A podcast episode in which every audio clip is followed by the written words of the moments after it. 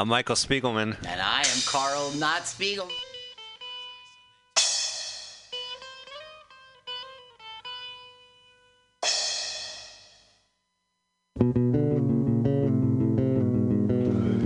You're tuned in to Happy Hour here. It's six o'clock. It's Friday night. It's time for Happy Hour, the happiest two hours of comedy that could ever happen on the radio, live podcast, everything streaming. Get our app on Apple. And right now, clap your hands together for your host of the night. It's Kelly Evans. For me. Clap for me. All right. Now that the uh, offerings have been given, thank you very much, everyone. How's it going? What's up? Happy Friday. Yeah, good. Yeah. Cool. Super pumped to be here. Fuck yeah, I'm not in Sketchfest. So excited. Ah, it's on every single Facebook post. Jesus Christ. Uh, I didn't apply, so that's fine. I knew I was going to get in. So, I'm just another fucking white guy, you know? Just, it's a curse nowadays. I'm just, you're like, where is this going? It's not going anywhere. I'm not actually taking that anywhere. I just wanted to scare the shit out of some people, and I think it did. So, it feels good. It feels good. Um, Let's talk about some work, huh? Talk about jobs. Uh, I work in sales. Anybody else work in sales here? No? Yeah? You work in sales? Cool. So it's a pretty basic job, right? Like it's not there's not a lot to it. I mean, it's basically you just have to like uh, work really hard and uh, like have a certain amount of emotional fortitude. So uh, I'm poor. So I'm poor. I am not making any money. I have neither of those things. I don't work hard, and I have no emotional fortitude whatsoever. I tear up in Marvel movies. It's a thing. It's a real. It's nostalgia. You know, like uh, nobody had a bad childhood here. I don't fucking believe that for a second. Just different times, I guess. What do you What do you cry over, huh? Is it? Uh, I don't know any of the cartoons from 10 years ago. What? You're 24, right? You're watching cartoons 10 years ago, essentially, right? What was your favorite? What'd you watch? Yeah. Okay, Rugrats. Yeah, I saw that. SpongeBob, classic. What was the last one? Fairly Odd Parents. Fairly Odd Parents. I don't know that one. Uh, I don't know that one. What? Norm Macdonald. Wait, what? Norm Macdonald. Norm Macdonald, Macdonald? Is, is a fairy called Norm in the Fairly Odd Parents. It's amazing. It's the best thing that Norm Macdonald's ever God. done. Well, all right. That's. That's- a matter of taste. That's the best thing. I don't know. He's got several hundred OJ jokes that I think pretty fucking amazing. You know, especially when someone's like, "Don't do that, or we'll fire you." He's like, "What?" can't do a Norm Macdonald impression. Hey guys, no, I can't do it. It's way. It's like it's too. It's that, and uh, I just can't do impressions. Actually, I was gonna try to name off who I can't do. And I realized it's a very long list. It's a very. Anyway, uh, somebody recently told me that uh, I was what's wrong with America, and then they said down with the patriarchy. I think they were saying it ironically. I hope they were saying it ironically because, like, I'm the patriarchy, and the patriarchy's fucked. They are. I have no control over anyone. I got denied a credit card from TJ Maxx. All right. Do you know how bad you have to be doing for TJ Maxx to say we could do better? We could do better. Yeah. So I don't fucking yeah. I just want a free. I'm happy when I get a free Quiznos. That's where I am in life. All right, like fucking what? I mean, you have to earn it. You get a six to get to the seventh, but you know how it works. Anyway, that's just some things on my mind. What else? Uh, oh, I don't handle emotions well. Who does? Huh? You guys talkers? You like to talk about your feelings? No? Yeah, I fucking. You look like you're in a movie about racists. You know, like not not like you are racist, but like you're like you could pull off acting as one. You know, like because you have a certain dramatic gravitas, but you know, like you're getting typecast. You know what I mean? Do you feel typecast? I bet you do. Uh, is this? Too- Fucking right, so good. He does such a good job. You know, he just nailed it every time. Um, I'm starting to think it might actually be a real thing. Uh, anyway, what the fuck was I saying? Oh yeah, handle emotions. I don't really. I mean, you know, I grew up basically being told like. Uh, you don't talk about your feelings, and if you cry, you're a bitch. You know, which is weird to hear when you're six. You know, it's a, it's like a really intense. You're like, don't be a bitch. I'm like, I don't know what that word means. Um, So yeah, I don't really deal with people having like really strong emotions well. And the other day, I'm driving back from Oakland. We're going over the bridge. I'm with a friend. She's been crying for like a while now. I'm like trying to console her. I'm like, I don't know what to do. And like, just my first instinct in my head, I just started thinking, drive off the bridge, drive off the bridge. It's like I had to take my hands off the wheel. I was like, all right, this is a little dangerous. I don't know. It's a weird instinct that's going on. I'm need to see somebody. I think I don't know. You know what's what's the uh, diagnosis for that? What is that? Intrusive thoughts. All right, I'm gonna finish there and then let's get fucking moving, shall we, gentlemen? How are we doing? Feeling good? Ready for some comedy? Huh? All right, let's uh, make it nice and loud for your first comic. Very funny gentleman. Uh, he's been making some moves in the Bay Area. Let's make it loud for Vishal Call, everybody. Kelly, huh? Love that guy. So handsome. I've been making moves. I've, uh, I guess so. I haven't moved from my establishment since I've gotten here, but okay. I don't know what that means, but thank you very much. Um, hello. I love karaoke. Can you tell by how bad of a singer I am? I love karaoke. I'm, uh, I'm terrible at singing though, but I keep doing it, which I feel like makes me like the Adam Sandler of karaoke. it's like I'm gonna keep churning out trash. Fuck the reviews, you know. It's hard being bad at karaoke but liking it, you know, because I tell all my friends, I'm like, every weekend, I'm like, yo, let's go karaoke. And they're like, yeah, we're down. Just, can you not come? um, yeah, man, it's Uh, it's uh, weird that the wrong people love karaoke too, you know, because like good singers are always like, you know what, I'm, I'm okay, like I'm fine, I don't know if I should, but bad singers are like, the world's got to see this. Um, karaoke puts me in uh, weird positions, man. Um, I love uh, I love uh, hip hop music. Anybody else like hip hop music? Okay, yeah, that's a given. That's very good. I love hip hop music, and that's very hard for me because I also love karaoke. I'll explain to you what I mean. Uh, last weekend, I was doing Big Poppa, Biggie Smalls at a sushi restaurant in in the Marina District, and I had a moment where I was like, "Hold up." I'm an Indian dude singing music made by an African American gentleman at a Japanese establishment in the whitest neighborhood. this is like the gold medal of cultural appropriation. I have never felt so American. um, the, there's this thing that I love that happens all the time where like a lot of actresses are coming out as a feminist. I love that and it's beautiful. It's amazing, right? But like I'm just waiting for like some shit to go down on that front, you know? Like this is the headline that I'm just waiting to see. It's like breaking news, fucking Meryl Streep hates women. fucking Meryl Streep thinks she's better than every woman. She thinks she should better than everyone in Hollywood. Meryl Streep says she should play every role in Hollywood. Coming this winter, Meryl Streep is Dolemite. Uh, you guys want to see a clip of that? Okay. I'm not Rudy Ray, Mama. I'm Dolemite now. That's my Meryl Streep. Meryl Streep is such a good actress. She could do a better job playing me, playing her, playing Dolemite, but I could do any of that shit. Uh, I was a fat kid. Uh, I feel seen. Thank you very much. I was a fat kid, uh, uh and so my parents signed me up for baseball to lose weight. Then I got way fatter. I think that was a dumb as hell move for my parents to do. It's like they were like, okay, Vishal, to help you lose weight, we're gonna sign you up for the slowest sport known to man. Uh, you're gonna play in the outfield, which in little league requires you to sit on your butt, and every day you're gonna get a pizza party. So good luck. I played for years uh, baseball. I was so terrible though. I got on base one time beautiful moment, man. People were yelling and screaming my name. Because I got hit in the face and I was bleeding a lot. But a walk is a walk, okay? Don't take this shit away from me, guys.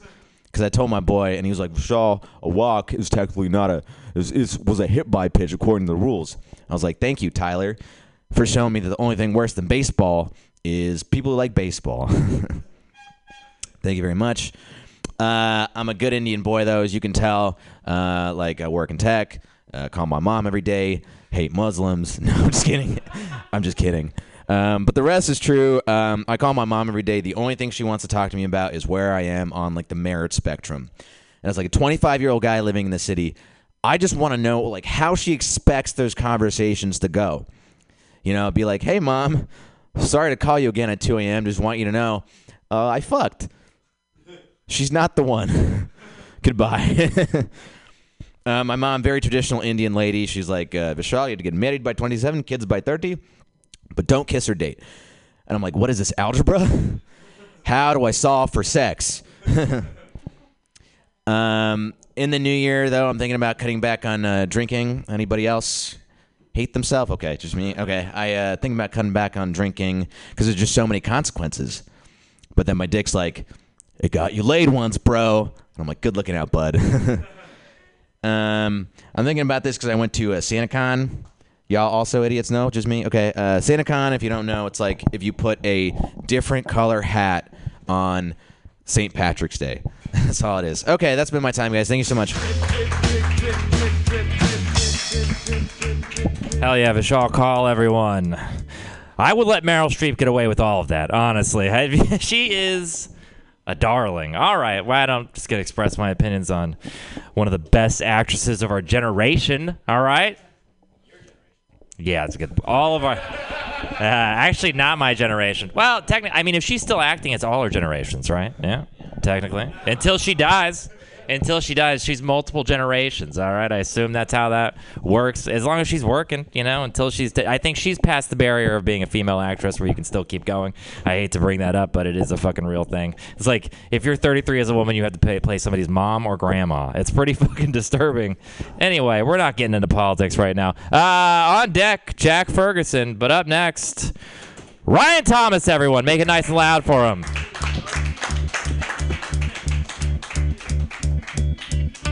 Joke telling time. Boom, boom, boom, boom, boom, beep, ba, ba, she, boom, boom, boom. Press record. Nailed it. All right, hey guys. Um, I was in Chicago last week, and a whole bunch of Chicago stuff happened to me. Uh, first of all, on the plane when I landed in O'Hare, I saw this this advertisement, and it said, "If you suspect something, report it."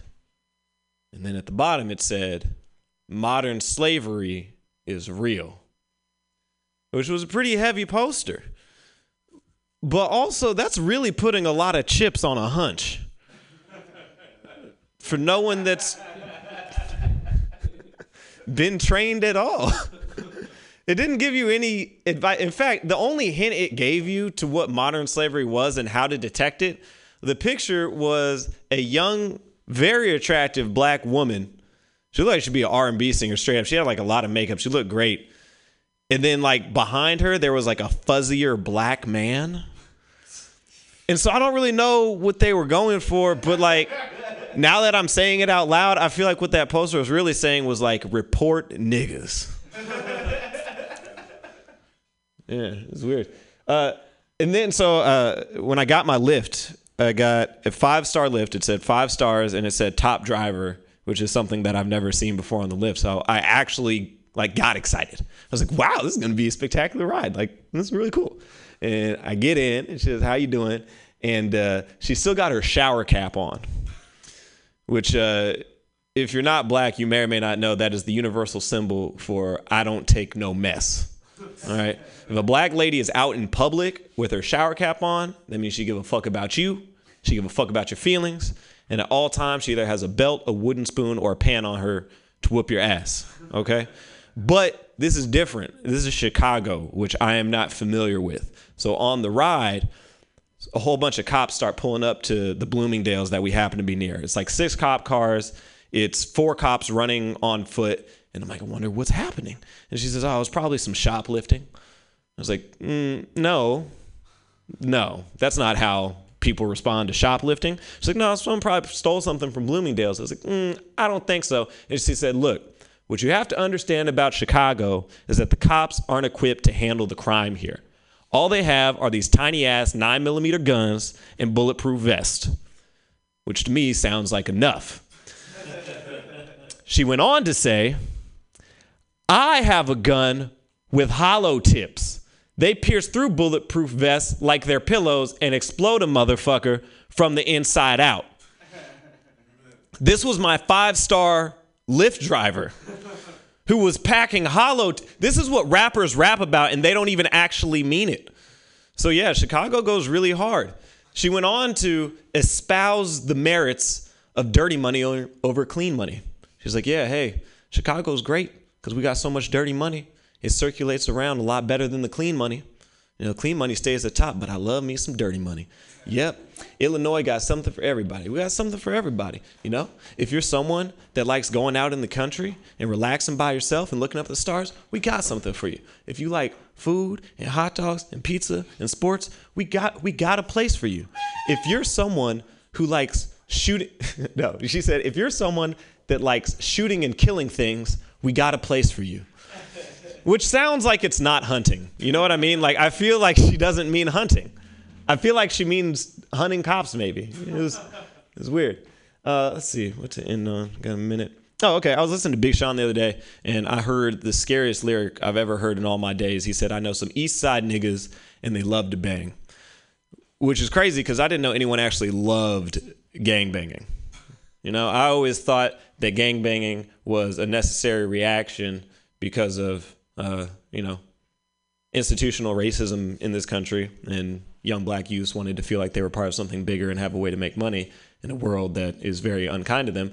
But turns out, some people just do it because it's their passion. all right, y'all. Thanks. I try to laugh about it, cover it all up with lies. Hell yeah, Ryan Thomas, everybody. Funny as always. I can see why your driver had a five star rating. She just keeps telling people she's got hollow tips. She's like, Yeah, I got hollow tips. So, uh, how's that rating looking, huh? You want to put that in now? All right. Spe- speaking of money, don't forget to put. Yeah, put the money in the bucket. Yeah, please. Thank you, Pam. Thank help, you. Help keep us open. Yay. we're gonna get Yeah, put license. that money in the bucket. All right. Or, you know, in somebody's pants if you want to, I guess. Put the money in Kelly's pants. I'm available, is what I'm saying. All right. Um, on deck, we have Sam Carroll. But up next, they're very funny. Jack Ferguson.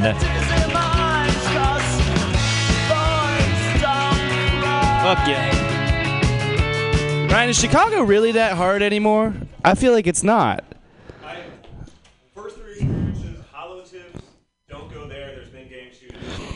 But you just got a crazy Uber driver. You could get that anywhere, you know? like you get that in Danville. you could get a guy driving around with a gun anywhere, you know? That's actually not even that crazy of an Uber driver, just a weird hat and a gun. Like sometimes you see machines and shit in there, like dispensing condoms. It's like, why do I need a condom in an Uber? Why are you encouraging that here? That seems like that would be counterintuitive for what you want to be going on in your car. Um, I don't know. I feel like I just feel like ever since like the you know since the Cubs won the World Series, Chicago's been all right. That's what they were. That's what all the gangsters were waiting for. Was like you know what? Once we get out of this title drought, we're gonna stop. We're gonna hang up our weapons. You know. Anyways, that's how it works. Uh, so we better hope the Giants win soon. Actually, probably not. Probably be better if there was more gang activity in San Francisco. I think. You know, like lower the prices a little bit. I think. There's not really much gang activity here. There's just a bunch of people living on the street. I feel like they should all gang together, you know? like let's just give homeless people guns. That's my that's my fucking philosophy. Think about how quickly techies would leave if every homeless person had a gun. I think they're already worried about getting killed, you know? I don't know. Being seeing homeless people on the streets is weird for me because I'm bipolar. So most of the time when you see someone who's like yelling or acting crazy on the street, like you guys are all like, "Oh wow, that like that could be me if I cut a couple rough breaks." And when I see that, I'm like, "Wow, that is how I looked a couple years ago." Like, and the funny thing is, I walk people. I walk by like when I that happened to me when I had my manic episode. I got sent to the hospital. But when I walk by those people, I do not call the hospital. You know, so I know that living in San Francisco, if I have another episode, people are just gonna walk right by me. They're gonna be like, "Wow, that is a remarkably clean homeless person." That is, yeah. he seemed to be doing well until recently. Um, I don't know. It is an odd. It's an odd predicament, but uh, I'm not going to talk about that anymore. I feel like you guys. Uh, what do, What are you guys' thoughts on Jeffrey Epstein? You guys for him, against him? You know, like for him? Yeah. All right. I feel like at this point the real conspiracy theory is that he did kill himself, you know? So many people are on the Jeffrey Epstein did not kill himself train that like the people who are really subverting culture are like, "Nah, man, I think he did it. I think he was depressed." Um I don't understand why no one would believe that that happened. He was the world's most famous pedophile, and he was about to go to federal prison. Do you know what they do to like pedophiles in prison? Like he was gonna get killed one way or another. It might as well have been on his own terms, you know. And he had a good life. I mean, not a good life, but morally he had had a bad life, but certainly an enjoyable life. I mean, that's I think there's no denying that. And anyone who, you know, anyone who argues with me on that is not a pedophile. Uh, I don't know. I um I really hope that if I ever get famous, nobody ever goes back on the airs and finds this set. I I've been watching The Bachelor recently, which I think is a completely unrealistic show. It's 27 women all pretending to be in love with one man, which as men, which we all are except for Pam, uh we know that women would find at least 10 of those women would find one wrong thing. It's not a realistic model. You know what is a realistic model for a dating show? Shark Tank. Just a guy, there's four blondes sitting at a table. A guy goes in and gives a PowerPoint presentation about why they should date him. And then one of them says, You know, I liked your cat and I liked your mom, but your nose reminds me of your ex. And for that reason, I'm out. All right. Thanks, guys. Jack Ferguson, everybody. All right, we're gonna keep it moving. Uh, on deck is Andy. Is Andy here? And oh, got it. How do you say her last name? I, it's a Wancio. It's Dewancio. I, I, I uh, it's an I. I Iwancio. Iwancio. Okay, cool. Iwancio. I Want to make sure I get it. Uh, It's, get it it's hard. I mean, I I should know how to pronounce it, but yeah. Cool. All right. She'll be here soon. Should you? I don't. No, I should. She's staying with me. She's staying me with, Oh, with okay. me this weekend. So you've actually Fest. talked to this person No, no, we before. hang out all the time. Like, Oh, yeah, she's a well Seattle then, yeah. No, you definitely Seattle- should know. Be like, ah, we're best friends. I have no Not idea how to friends, say her but last She's name. stayed at my house a bunch of times. I don't know. Wow, you are far more trusting than you should be. All right. Uh, Cody Abe, you are on deck, but let's give it up for Johnny Stein.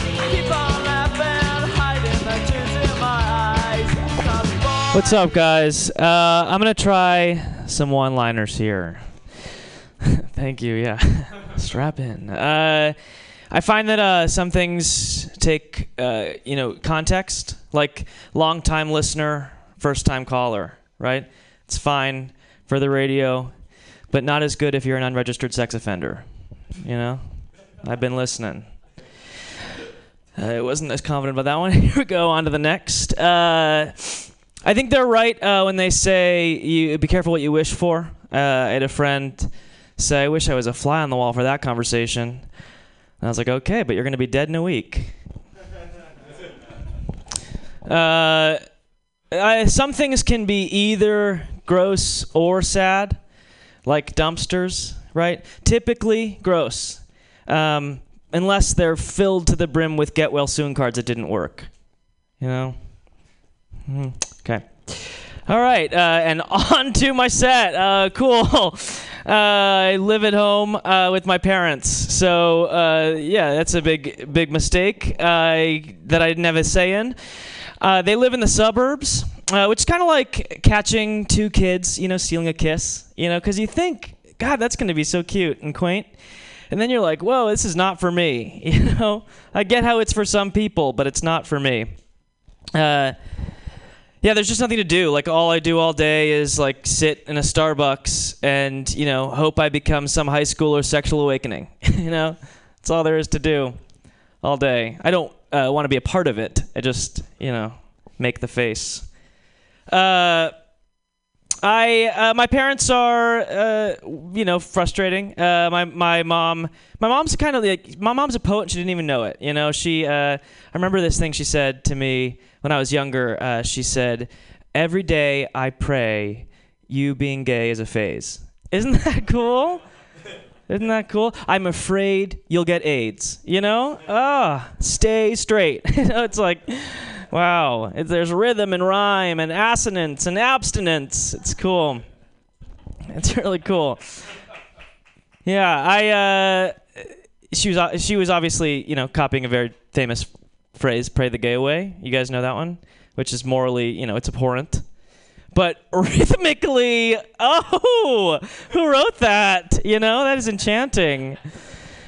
Um, pray the gay away. Uh, yeah, I, I, I grew up and I uh, like I, I was afraid of freak dancing. You know, in the in the rec uh, rec department.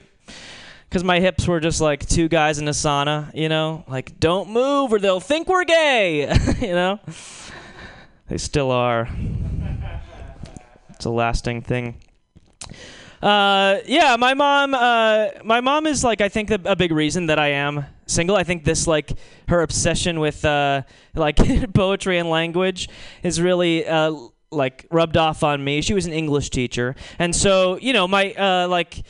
I, I I'll go on a date, right? And the guy will be like, uh, "It's so nice to finally meet someone who I can connect with," you know? Because as we get older, it just feels like less and less people are single, and you start to think, you know, is it me? You know, is it my fault?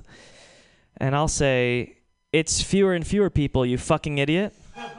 What are you, an outside person? Get the fuck out of my bed. I have a no sleepover policy. I'm the best you'll ever do. It's probably the language that's why I'm single. I, uh, I, my mom uh, recently got me a, a nice little, um, nice little apology for Christmas. She got me a, a loofah on a stick. Um, to me, there's like no more single tool than a, a loofah on a stick, because it really says like, no one's getting your back, huh? no one's getting that clean rubbing that down. Uh, I'm gonna stop there. Thank you guys so much. To Johnny Stein, everybody. Johnny Stein. All right. Donate that cash. Don't forget. Bring your dollars or your cents or Canadian money might work. I don't really know. I'm broke. Uh, all right. Uh, on deck, Andy Awancio. Is that right? Ah, fucking nailed it. See, you do know, Pam. Your friend doesn't know your name. Anyway, just, just ratting people out. That's what I do. All right, but let's make it nice and loud right now for Cody do.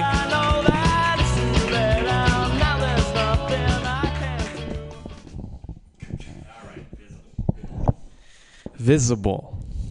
Um, so uh, I recently went on vacation. It was fun. I went home. I visited uh, Hawaii. That's where I was born and raised. And uh, I love it, but every time I go back, it gets more and more gentrified. Uh, and wh- what I mean by that, every time I go g- back, there's more and more boba shops that just pop out of nowhere. Uh, and if you don't know what boba is, it's like if you ever wanted to eat tea, uh, you could go ahead and do that.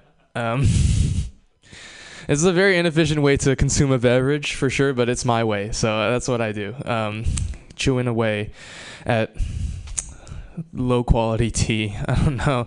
I uh, I did go home. Uh, when like whenever you visit your hometown, you I. I at least try to stay away from my high school at all costs. Uh, I managed to do it until like the last t- last minute, and I just ended up there somehow. It's like someone wanted me to be there, and that that kind of brought back memories of like uh, just being in high school, you know. And that I just remembered I was in a jazz band in high school. It was it was great. Uh, I did it to pick up girls, uh, and I was an idiot because it really like no like girls and just everyone just doesn't care about jazz. You know, like no one. It's, it's not something that's gonna impress anybody. And then I would try to like you know I'd try to use it too. Like, hey baby, you want me to serenade you with these jazz standards from 1986? And she's like, uh, as your counselor, I'm gonna have to tell you that this is very inappropriate right now. Um, see, I can't even pick up a teacher. That's crazy. It's obviously easy to do, right? Right? Couldn't even do that. I um, yeah. uh, but I, I just. I, I, I did jazz. I, I, I, I played jazz in the jazz band because I was I was trying to impress a girl. Um, it t- turns it didn't really work out because she ended up dropping out of high school uh, to pursue a music career. So I picked the wrong thing to impress her with. You know that that was very unfortunate on what I chose there. Uh, but yeah, I don't, I don't know. She, I, I maybe I should have chose a different hobby, like a sound engineer or something, so I could, uh, you know, mix her music that's not about me, but I can be like, hey, it sounds good, right? And she'll be like, get away from me, I don't know. Um, I I I do like music. Music is a huge part of my life. I listen to it every day. Uh, I try to at least because it makes me feel better. Uh, there's this thing I do um, on my. I use Apple Music because I've been collecting music my whole life. I, I have a shit ton of music just on my uh, like in my library, and what I'll do is I'll shuffle all of it, and I, you know I'll, I'll just do a shuffle of my whole library just just to mix it up. You know, it'll bring back some memories about some songs that I've I heard in the past and I, I forgot about. But it also does things where like I'm in a car with somebody uh, important to me, like. I'm on a date, and then just out of nowhere, Weird Al Yankovic starts playing, and I'm just like, I have to explain to her, like, no, I'm also a fan of Chamillionaire. Like, like I don't, I don't just own and like I own Ride and uh, please, uh, please, believe me. And then I try to find Riding Dirty, and it just doesn't show up. Uh, I'm like, hey Siri, play Riding Dirty, and then did you mean White and Nerdy by Weird Al Yankovic? And I'm just like, fuck you, Siri. Okay. Uh, I I don't know. I. I, I, I, yeah, music is awesome. I, I, I do love it. Uh, one of my favorite genres is uh, ska. Do you guys know ska? Uh, it's a very, it's a very awkward uh, genre to, to, to tell somebody you like over text because it'll just end up looking like you didn't finish your sentence. You're just like, I like ska. And then they're like, uh, skating? Uh, all right. Thank you, everybody. That's my time.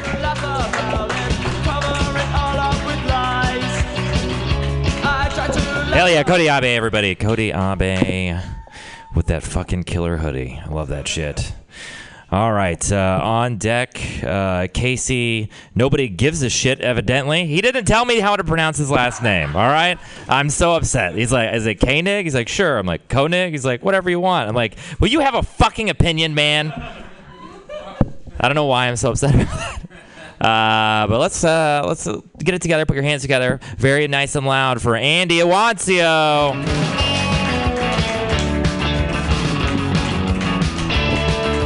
Oh my gosh, I legitimately just flew in. And boy, is my shoulder hurting from the woman who was drinking horchata against me for an hour. like, rode the bus up here, and I always forget how, like, fun it is. I try to, like, rub the window so I can see what stopped. Fuck that. it looks like every window on the Samtrans bus has been scratched out by a horde of wolves. It's just like moving it out of the way. It just looks like I'm just putting another gang sign up. run with the smears. uh, I have epilepsy, or as I like to say, I like to get down and shake my ass. I can hear people holding off from that. When a person with a disability makes a joke like that, what they're trying to do is not be self deprecating. What they're trying to do is take away from the scariness and the anxiety that a disability has over their life. Also, I've written most of these jokes in hospitals, so each one of them cost a thousand dollars. Thankfully, I can write them off as writers' retreats. Did I have a seizure? No, creativity struck. like having a well, like having having a seizure is like falling through a hole in space and time, and like doing acid is like falling through a hole in space and time. I had a seizure on acid, and I thought the two would cancel out, and I just wake up doing my taxes. the answer is no. you wake up in the emergency room singing the Fresh Prince of Bel Air theme song to some paramedics. but like, that's the only time, like, that's the other thing. I'm like transgender, and there's the whole bathroom thing right now trying to tell us where we can go to the bathroom. But again, I have epilepsy. I just go where I land. and I haven't I haven't really it's self-deprecating not self-deprecating sometimes self-deprecating. But like I've only I've only I've only crapped myself once and that was on acid. And you cannot you can't blame me though for that one cuz I clearly I lost my shit that was good and you're not giving it what it respects, you're going through your own set in your head and that's fine. uh, anybody if anybody's listening to this online, this this open mic looks like the waiting room for a sperm bank. I hope mine's clean enough. Last time I went, it swung back into my urethra. Made a shrieking noise like a mouse back up into your urethra. Uh I've been eating edibles for uh for epilepsy. They're like uh weed, THC and CBD are all good for helping and treating epilepsy. I didn't believe it for a long time cuz the only time I'd ever heard somebody talk about it was somebody who just blown out bong smoke. like the last dude who told me was like you know this is good for epilepsy, right? like treating or getting. but like I keep I keep eating edibles and it's like new to me and I what keeps happening to me is I start taking music too seriously. Like you start thinking you've got so much spare time to overthink things. Like music just is so much more intense to me. Like I think about it too much. Like I'll hear a song and I'm and it slows down. I'm like, bow, and it's like, yeah, I do like my brothers, but I don't love my brothers. And it's like, bow, and I'm like, I didn't get a chance to say goodbye to my mother. And then boom, boom, boom, and the rest of the Seinfeld theme song plays. but I've taken it so seriously. Who are these people in my life? that was good too. You're not giving it. I feel like Seinfeld might be a dated reference. I get that. I I like read up on the Seinfeld theme song because it's something you do when you're high. Wikipedia sound. Um, and I found out that each theme song isn't the same. He like a dude played the bass each episode along with the stand-up comedy that Seinfeld did in the beginning. So 169 times this dude had to play bass and and interpret it in Seinfeld's stand up for bass 169 times. Thinking about having to make 169 different Seinfeld bass like bass lines, suddenly an open mic doesn't sound so bad. 169 times? Is it another dude doing Seinfeld with a bass? No? Great. uh but I I've been kind of like on edge about like buying the weed though or edibles. Even though it's legal in Washington state I just came in like Seattle where I'm from like uh it's legal to have weed but they haven't like changed all the laws. Cuz like it's legal to have weed but if you go into a smoke shop you can purchase a water pipe but if you go in a smoke shop and call it a bong legally you'll be asked to leave still now much in the same way, you can go into a sporting goods store and you can purchase a ski mask. But if you call it a robbery hat, you will be asked to leave. Do you want the third one? You want the third one. You didn't say it, but you meant it with your eyes. you can go into an underground fighting arena and you can place a wager on bare knuckle boxing. But if you call it topless fisting, you'll be asked to leave. Here's me leaving. Thanks. Andy Awancio, everybody, the comedic stylings. I just think about that bassist for uh, Seinfeld and like how disappointing that job was. He's like, I play with Miles Davis. Bum, bum, bum, bum, bum. This is where my life is. he kills himself, and then the song comes in.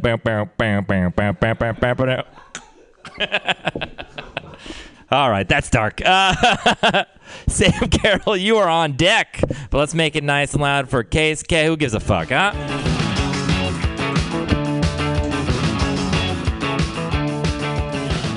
About uh, my name, Kelly, is that I, I really don't mind when people mispronounce my name. Uh, my mom is a Japanese immigrant, and she's never said my name right once, ever. Uh, she, uh, yeah, anytime I talk to her, she's always just like Keishi because she has a Japanese accent, and um, yeah, it's just one of those things. I, I really don't mind. Um, nice to be here. I have more to that joke, but I, I kind of lost it. Probably because I was so enthusiastic about the idea of a Seinfeld bassist killing himself.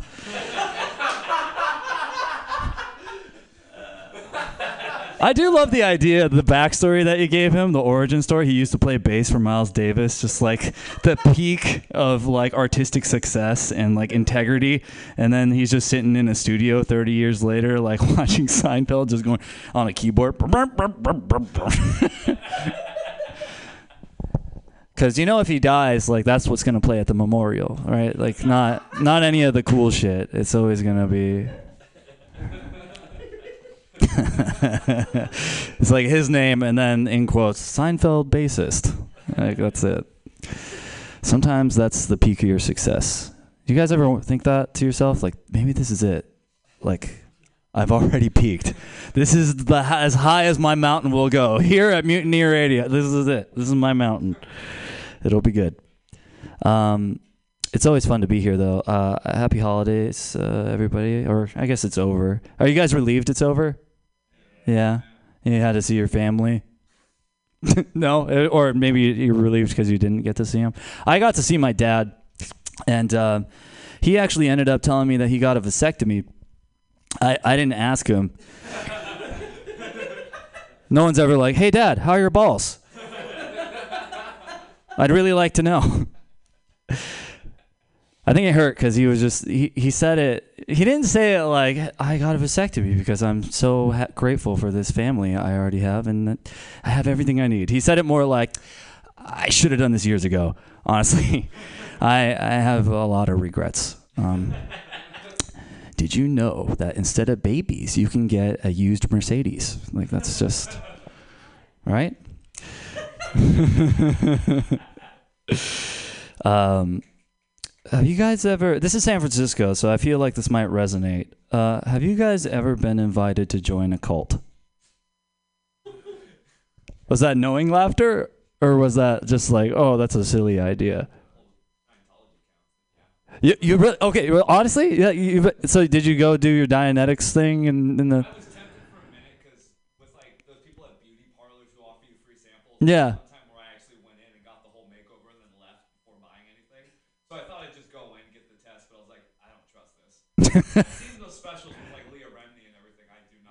Yeah, it's one of those things where I, I, I feel personally insulted whenever people like try to invite me to Scientology type stuff. It's just like, wait, do you think I can't afford HBO? Like, what?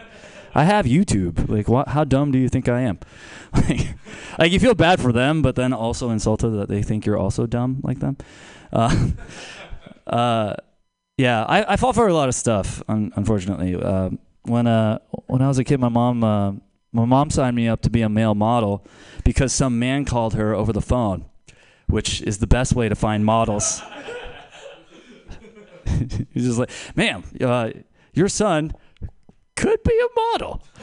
And it's just like, technically, anybody could be a male model. Like, even a woman can be a male model if they try hard enough. Uh, but uh, we went along with it. She's like, "Yes, my beautiful baby boy is a model. Uh, here's a hundred dollars, and uh, you're allowed to take pictures of him hugging a tree awkwardly in Golden Gate Park." Um, the worst part actually was when we met up. Like it was, it was pretty obvious. Like they didn't even have an office. We just met up in front of a library. Like that was a big. Also, like everybody else in the class, they were like 18 to 25 year old girls, and uh, yeah. Uh, and I walk in and they're just like, wait, uh, like that, just as a visual cue of like that, like, oh wait, I, I'm pretty sure we're getting ripped off. Like that guy.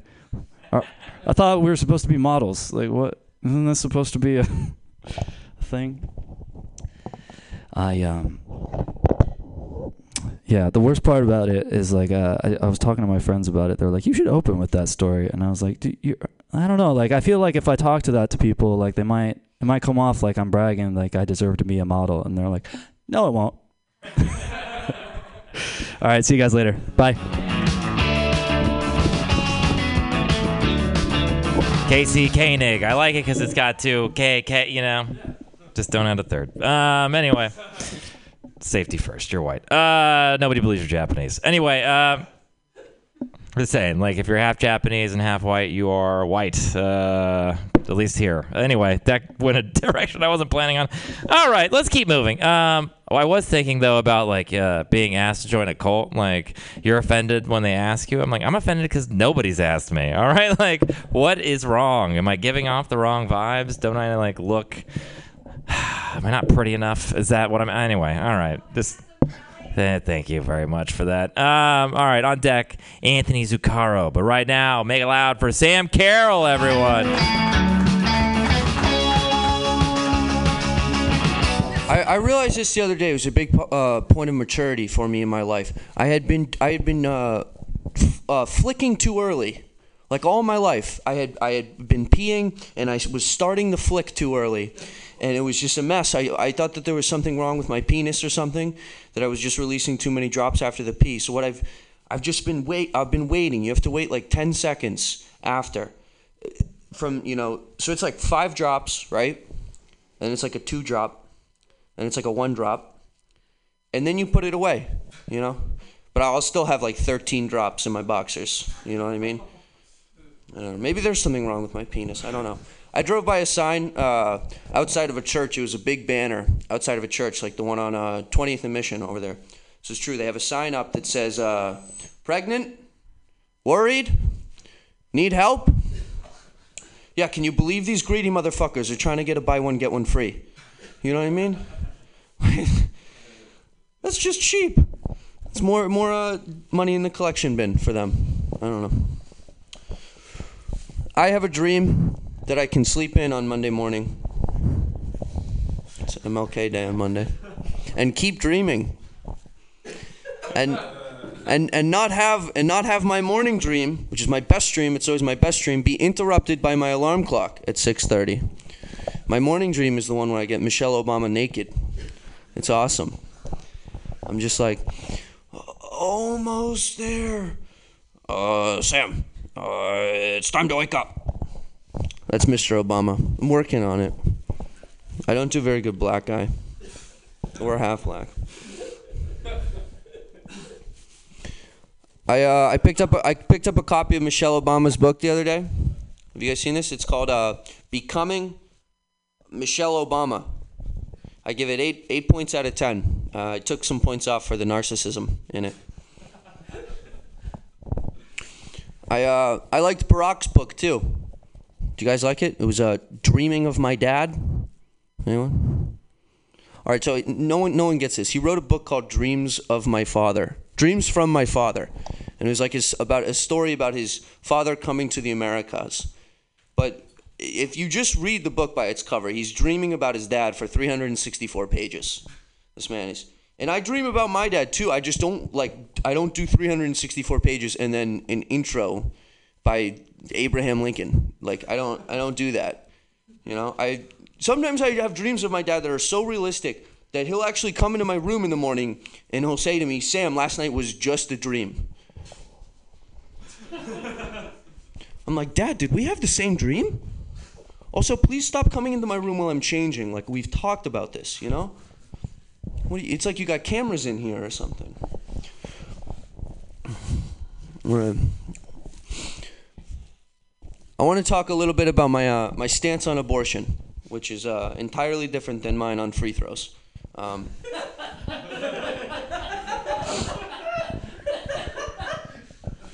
I'm I'm pro-choice, and, and it's not it's not because I care. It's because my parents fucked in a state where abortion was illegal, and now I'm here, uh, doing open mic comedy. You know, what do you not like open mic comedy? I like it. It's just that open. You know, I it'd be better if it was closed. I think all of us, right, we should close it off. Everyone in this room, Close it off. Nobody can come. One of us will get famous. We'll pool our money. We'll do like a, a Latino lottery kind of thing, like a Mission District lottery. And we'll all split it. I don't know. I just don't want to work hard. This is really hard. This is a hard thing. I didn't know how hard this was going to be.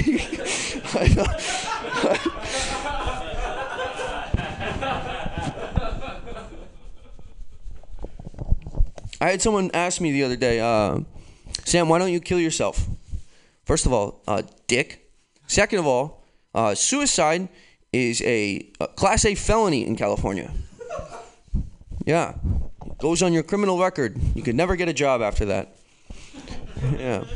You go to a job interview, you're like, hey, I'd, I'd like this job. They're like, uh, says here you committed suicide. Wait a second. Something's wrong here. You're a repeat offender.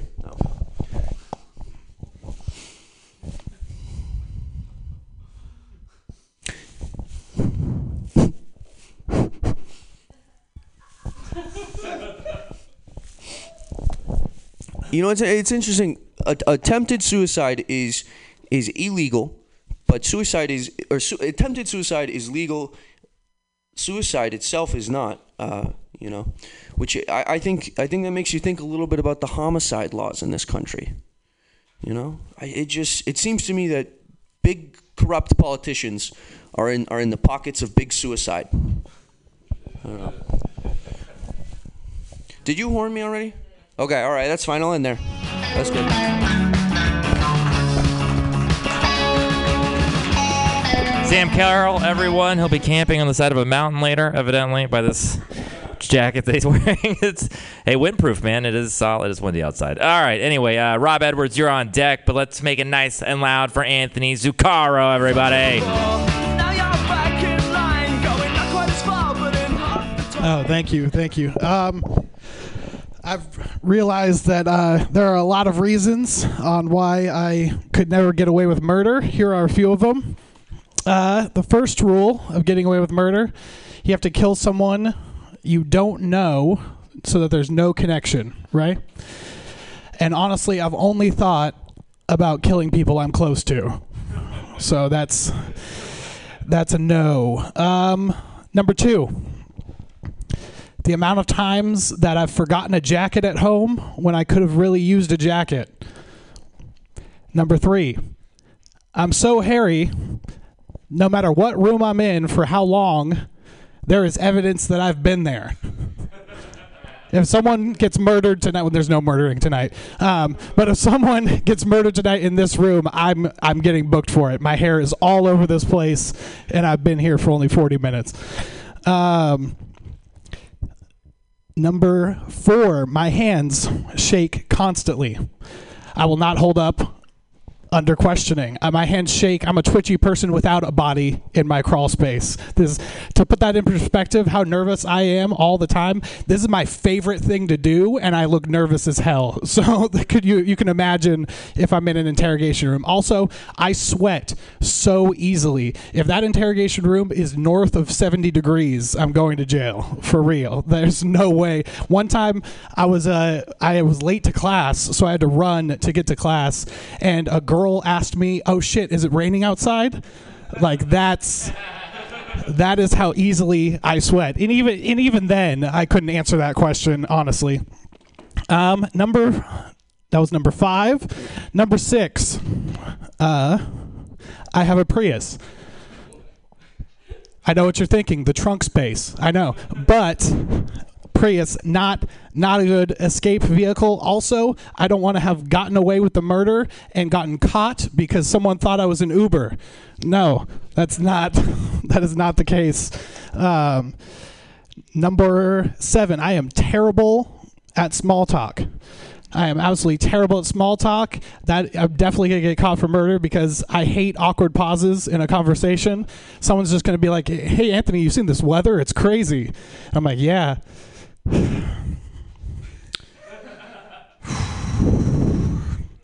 so I killed a guy. Um, anyway, just keep the conversation going. Uh, number eight, I like using Apple Pay a lot.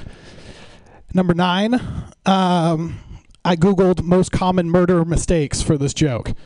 Uh, so that's that's that's a clear trail on that one. Um, but yeah, I comedians and serial killers are a lot alike. Actually, they they travel state to state for their craft. Um, prostitutes. Um, there's another part of that joke. I said the I said the fourth thing third. Um, yeah, it could be there. Uh, uh, something I noticed about serial killers is there's a uh, and comedians also. Comedians could have been serial killers with just one more traumatic event in their childhood. You know, it was just we were just all raised just a little bit t- too well for to be a killer. Um, for example, you always see serial killers like uh, there's always something that connects to their childhood, right? Like, um, my mom used to beat me with a frying pan, and now I kill female chefs. You know, like there's always there's always something there's always something there, um, and that's all I wanted to try. Kelly, everybody.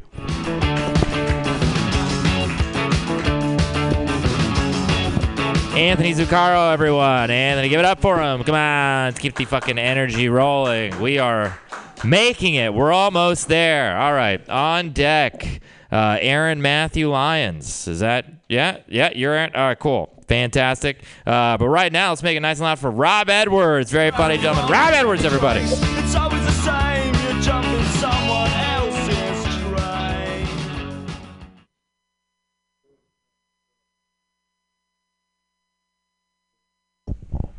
There it is. All right, cool, cool. Uh, so I just watched that movie, uh, old movie, Boys in the Hood. How many of y'all seen that movie? Yeah. Yeah. Yeah. I always, you know, it's always sad when Ricky dies in the movie. It is, but I always, maybe it's just because I'm an asshole. I always find myself questioning his survival skills. I don't know. Know, like first of all, the first thing is, you know, he was like, you know, split up. You know, first of all, never in the history of niggas beefing has the words "let's split up" been used. Okay, this isn't this isn't Scooby Doo. You know what I'm saying? Gang, let's split up. We don't we're not doing that. You know what I'm saying? We roll deep. I don't know what the fuck what the hell is he talking about. And then you know an- another thing was Ricky was a running back. You know what I'm saying? So like when you're a running back, you know you're taught quick mo- quick moves, quick changes in direction, you know, spin moves, being elusive. And when his life hung in the balance, he didn't do none of that shit. He ran away from them niggas in a straight line. No serpentine pattern, nothing. He just easy target. It was like Steph Curry shooting a free throw. Like what the fuck are you doing? You know, I don't know, man. I, I just I have to question his, you know, ma- like no wonder he did so bad on the SAT. You know, he thought he could outrun bullets. I was like, I didn't know what the fuck he was doing. Like, I didn't know what he was trying to do right there. Uh, what else? am I on? Uh, so, uh, how many y'all drink? Any y'all drinking here? Yeah. Okay, cool. Uh, I'm I, I'm a drinker. I meet a lot of bartenders. Some of them call themselves star tenders. Uh, I feel it's a bit arrogant. Uh, you know, because I'm comparing you to the best bartender who ever to do whoever did it. You know who that is? Jesus. Yeah. You have to be an incredible mixologist to make somebody believe you turned water into wine. That is nobody's doing that today. You know what I mean? And then like you know, he was like, you know, you catch the Holy Ghost and alcohol poisoning at the same time. Like, you know what I'm saying? And then if you die from alcohol po- poisoning, Jesus is right there. Wake up, my son, get up. You know what I'm saying? And then like, it would be like, like, oh my God, Jesus, you must really care about us. You brought us back. He was like, yeah, that, and you didn't close out your tab, nigga. All right, I gotta, all right, you know, religions don't fund themselves. Jesus got to get paid. You know what I'm saying? All right. Uh, people give Donald Trump a hard time, as they should. He's he's kind of an idiot. Uh, they, I didn't understand why everybody got mad at him about the porn star shit, though.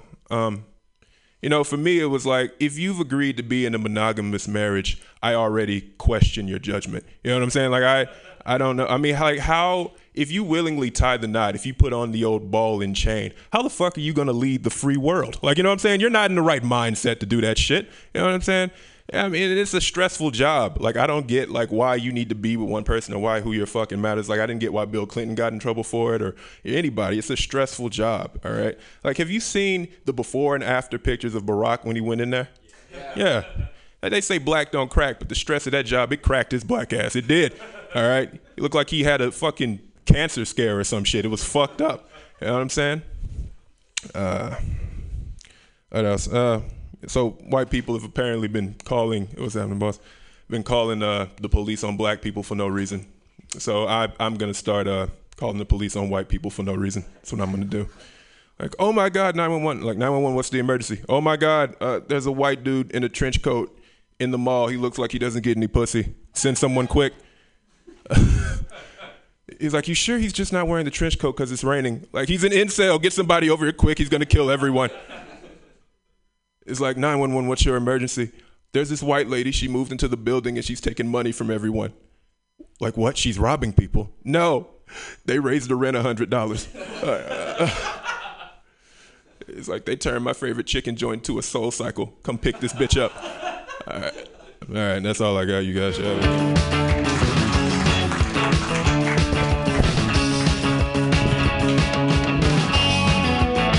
Good shit, man. Fucking Rob Edwards. Funnier every week. Uh, all right. On deck, Mike Evans Jr. He knows it. Yeah, I just talked to him. Don't forget about me. I'm on the list too. Yeah, no, you're right. Oh, well, he was on the list and then he just came in, so Oh, he was no, earlier on. You're right after know if you Mike. forgot about me. That's no. I didn't. Okay, you good. were actually going to be on deck and then he came. It's all. It's all right. It's, it's your place. Do you want to go next? Do you No, want to no, go no, right no, now? No, no, no, no, no. You can go right now. No, no, no, no, no. It's fine. All right, we'll do what we can do a tandem thing, whatever you want. All right, uh, but right now, sorry, man, you're new, so I'm bad with names. Uh, Aaron Matthew Lyons, yeah, all right, Aaron Matthew Lyons. Make it loud for him, all right, make it loud.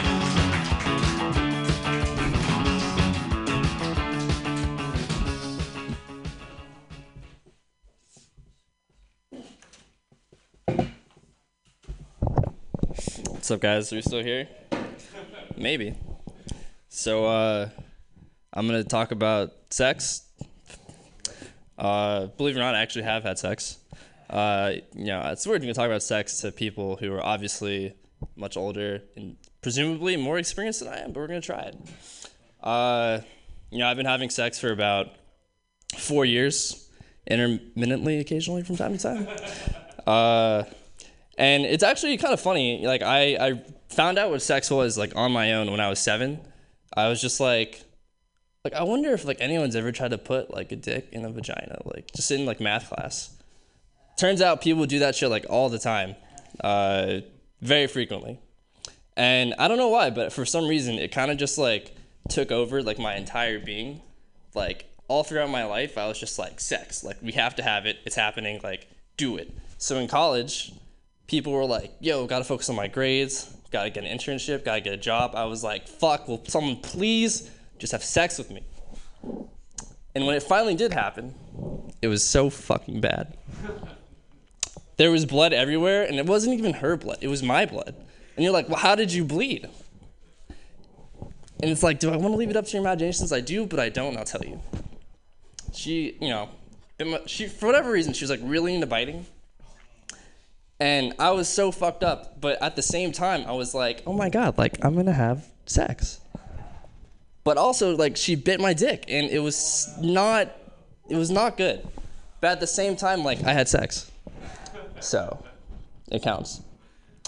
Uh, but now that I like actually have sex on a semi more regularly frequent basis, I've realized that my priorities change. Like when I have sex on a regular basis, it's like, hey, you know, I, I could get this shit whenever. Like it's not that big a deal. Like before, if someone was like, "Hey, I need you to go to Alaska, climb the highest mountain. The highest mountain, there's there's a mailbox.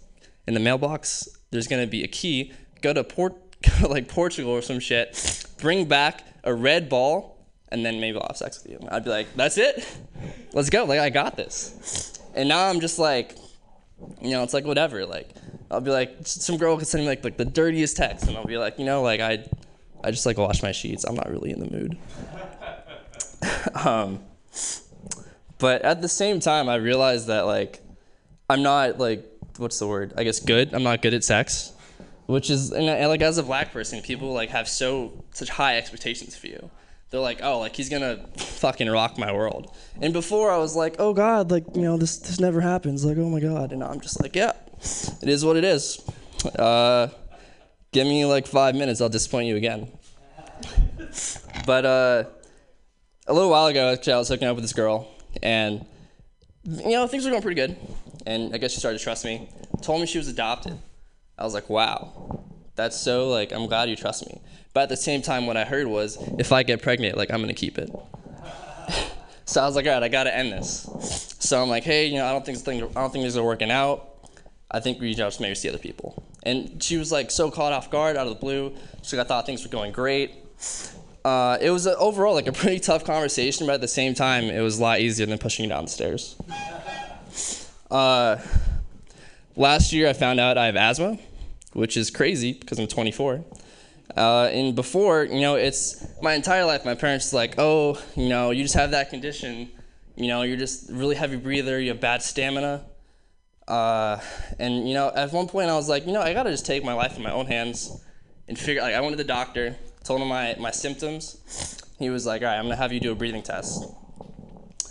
Uh, found out I have asthma, which is crazy because I've just been having like five to six asthma attacks like every year. My parents like, oh, it's a mystery. It's actually a very common condition, very treatable. I told my parents actually. My mom, she always says it's funny. I actually said it earlier. It, like it'll never be funny, but she's like, oh my god, it's so funny. Like you never believe it, but if you can, like I have asthma too. Like, can you believe it? And I was like, yeah, I can believe it. It's called genetics. Are you kidding me? But uh, it's great. I can actually breathe now. Uh, still, you know, don't have the best stamina, but I can breathe, so it's great. Anyway, thanks for doing this, Mike. Appreciate it. I try to laugh about it, cover it all up with lies. Aaron Matthew Lyons, everybody. Fuck yeah, give it up for him. I also want. I just gotta say, man, I want to give it up for you because uh, she bit your dick and then you had sex. Like what?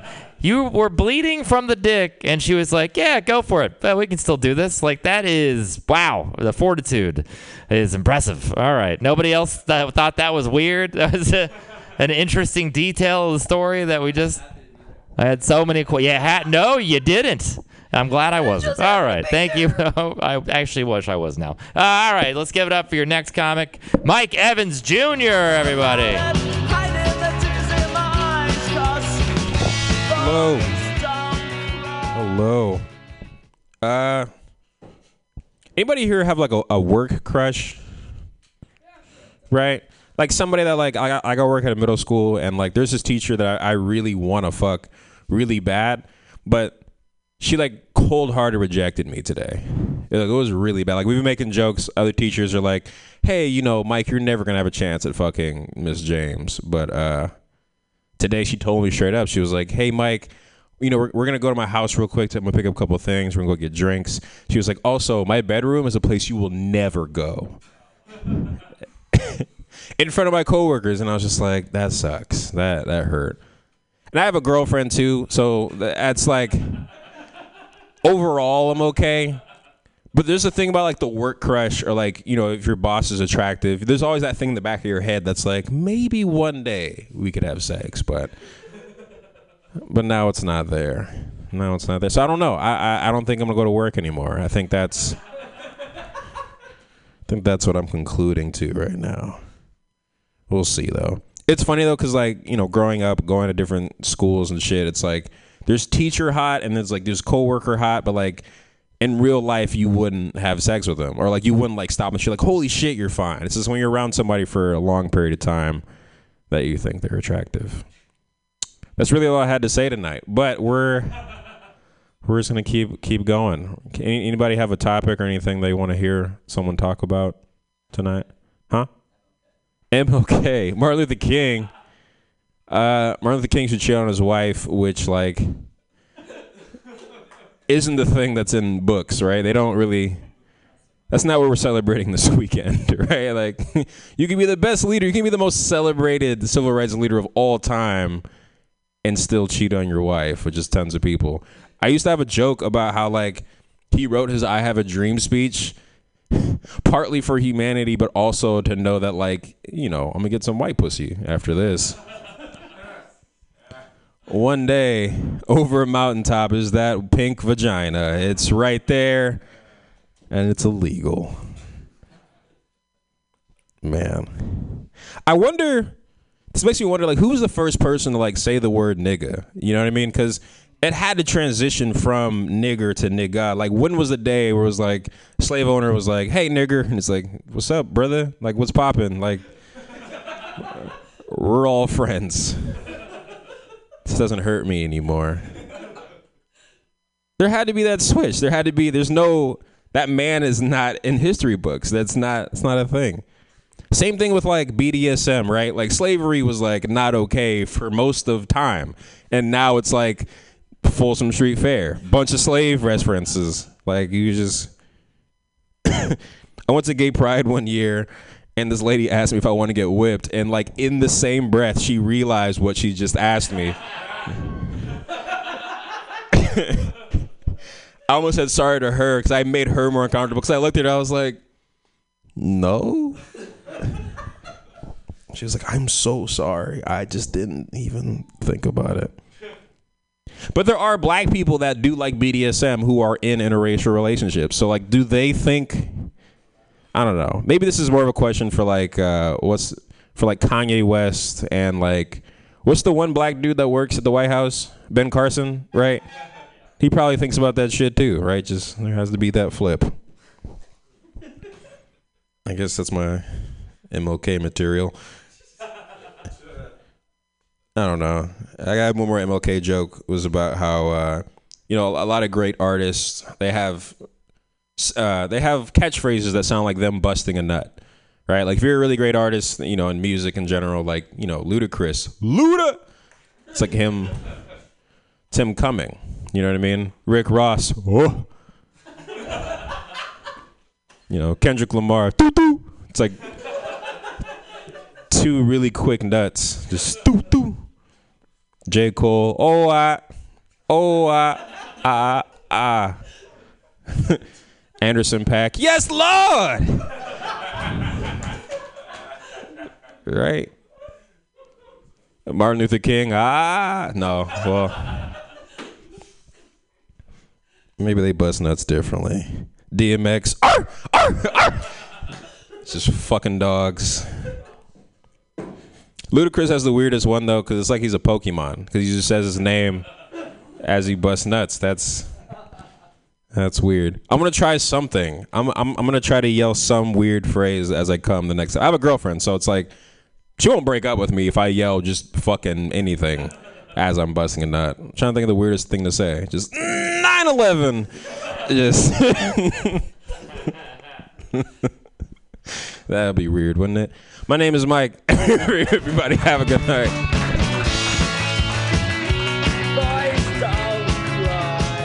Hell yeah, Mike Evans Jr. Everybody, fucking great set, man. Uh, yeah, you're welcome. Uh, on deck we have uh, John Perkins. Do we have a John Perkins? Fuck yeah, all right. But let's give it up. She put this place together. She's got the energy to make it happen. She's very funny. She's got a blue jean jacket. Let's make it nice and loud for Pam Benjamin, everybody. Yeah. Clits are tiny dicks. Hey, welcome to the rally, everyone. It's the tiny, tiny, tiny dick revolution. It's time. We're gonna divide this up into groups, and we're over here. You're gonna say all, and here in the center you're gonna say sizes, and over here you're gonna say matter. Okay, here we go. All sizes matter. All sizes matter. All sizes matter. That's right. Our schlong doesn't have to be long.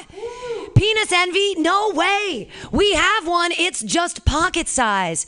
Women have the tiniest dicks, and it's time to celebrate our cute cocks.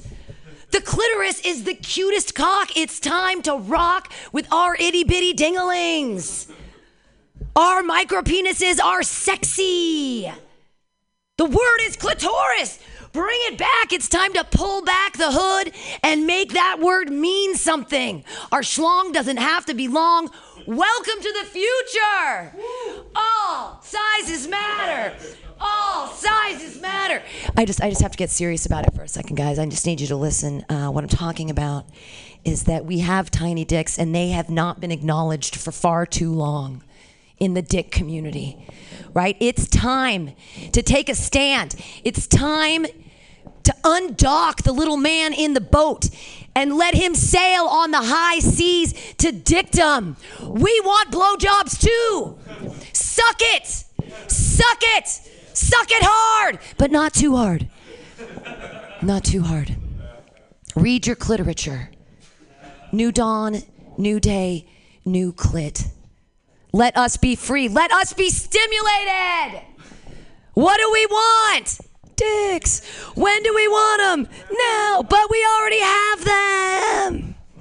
Okay, thanks for letting me run that. I'm in this sketch comedy thing, and that's one of my monologues, and there's people with signs.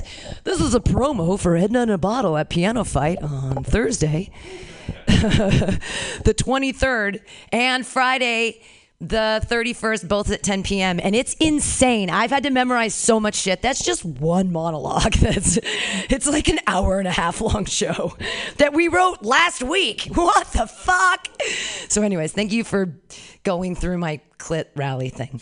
Um, How much time do I have left? That was two and a half minutes. That's not bad. I can I can make that longer with the people with the signs, and they're gonna yell things, and we'll get the audience involved. It'll be fun. Uh, real jokes. My dad texted me today. I know that I, you know that you're old when your dad texts you. Uh, have you gotten a colonoscopy yet? I'm 45, Dad. What the fuck? You want me to go get a? Col- what are you worried about, dude? Did you hear my jokes about my hemorrhoids? It's different than polyps, I think. I don't know. The hemorrhoids are on the outside. I think the polyps are on the inside. Uh, I I know that I'm old because my mom texted me, "Jesus is calling you." I know, mom. Jesus isn't calling me. You're texting me, and Jesus isn't real. also, also, you were totally mad about me having like a four foot life size cat friend when I was seven, but you were fine with having an invisible 33 year old man sit on my bed and hold my hand every night while I told him all my problems. really? You're fine with that invisible friend, but not the cat? Thanks. My parents are like, Jesus is still asking for you. I'm like, I know, I like 33 year old men. He's fine now. I'm totally, totally into Jesus. Right? He's like a hot surfer dude and he likes to smoke weed. He's saved all the people. That's wrong. I like men with damage. Uh, all right. I've, I have one minute left. What other new things am I working on? Oh, thank you. Thank you for giving me the horn. Um, I don't really have anything else to add. Just, uh, hey, if you want to come see a cool show, come to Piano Fight um, uh, this Thursday, the 23rd at 10 o'clock, or next Friday, the 31st at 10 o'clock. And I act, I did forgot, I know, I have an acting degree from when I was like, you know, 1996, before you were born, or when you were born. That's when I got out of college with an acting degree. So, whoopity doo. like, I'm actually using it. Like, "Oh, I remember how to do that. so, anyways, you come see me act. It's different than stand up comedy. Who knew? you actually have to like read other people's lines. Okay, uh, thanks for being here. Yay, bye.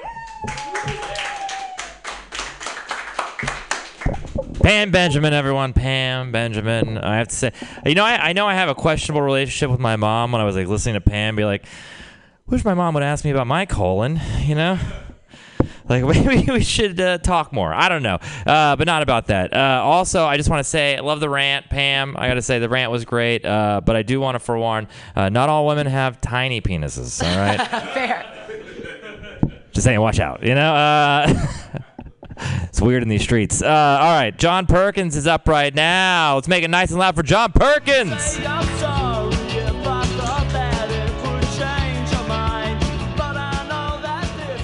Didn't see the hand. Didn't see the hand. Ugh. I didn't realize we were going to be wearing the exact same thing.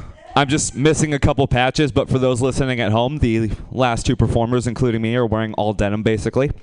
So as you can see from my denim jeans, my denim jacket, and my flannel, I am a proud Canadian lesbian, born and raised. I um now I'm gonna go into my ASMR bit. So I'm just gonna whisper with the rest of my jokes. Thank you. I work as a barista. No, but um, I work as a barista because I was an English major in college, and that's all I can.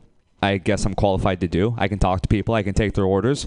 Even then, it's not as simple as you think. Sometimes there's stuff that gets lost in translation. Sometimes it's just a little, you know, it gets a little iffy. People's orders don't come across as well. And I've had a couple times where I guess I missed something. Maybe I don't put in enough sugar because the coffee place I work at, we put everything in the cup for you. We put the coffee, the sugar, the cream, everything. You basically get no say in how it works, or actually, you tell me how it works, and I hope to make it work right.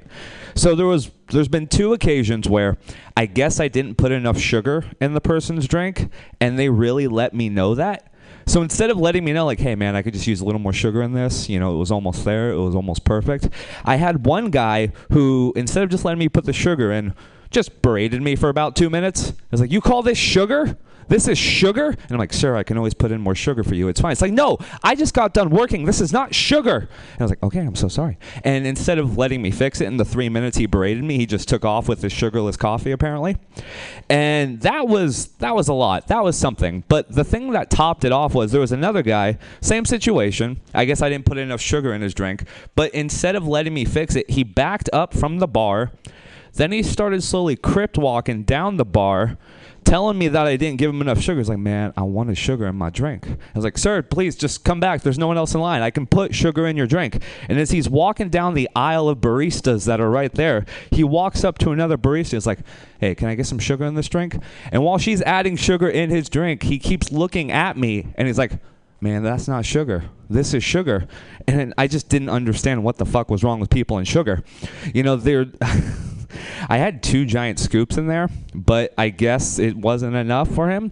So then once he got the sugar from the other person, he started stepping back again. He's like, this is sugar. And then he walked away. And I just stood there dumbfounded. It's like, what, what did I do? You know, how much sugar does a man need? And the other thing that always gets me about working at the coffee shop is maybe it was because I grew up poor, you know, and I'm not used to just handling money. But anytime there's like a transaction on the register, if it's just the purchase itself, I can handle it because I'm like, okay, you paid for this good. It's five bucks. You give me the five bucks. I give you the change, whatever it is. But when it comes to the part on the machine, you know how when you're buying and it's like, hey, do you want to leave a tip? And all the menu pops up, and I thought that it would just be like you know i see the options and then they can decide like oh you know 10% 15% but apparently we both see it and it gets awkward for me because tipping is just money that they're given to me and i'm not used to getting things. So i don't like to look at the person while they're deciding if they want to get a tip. So i'll look around i'll look at the ceiling i'll be like oh my god we have letters up there? And i'll just be vocalizing different things in the store while they're making their choice between 10 and 15% Ugh we have lighting? What's going on? And after a while, they hit 10%. I'm like, oh, okay, thank you, whatever. But there are the rare occasions where, because the coffee shop I work at is in the middle of fucking nowhere, but we seem to get the most affluent people. So there are times where people will tip like five bucks on a four dollar drink, and I make sure to let people know how grateful I am for that. I'm like, oh my god, thank you. Come back soon. You can have a free drink on me next time, and it keeps them coming back in. It's very nice.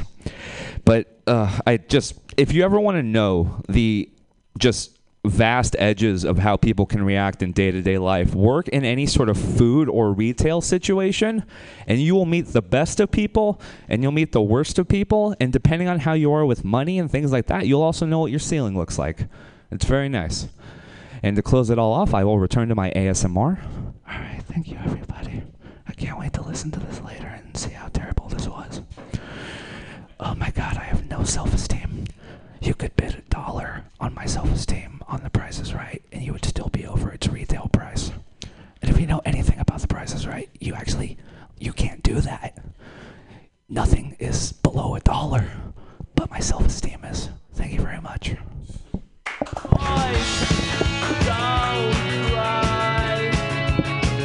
John Perkins, everyone, please give that man a hug for the love of us.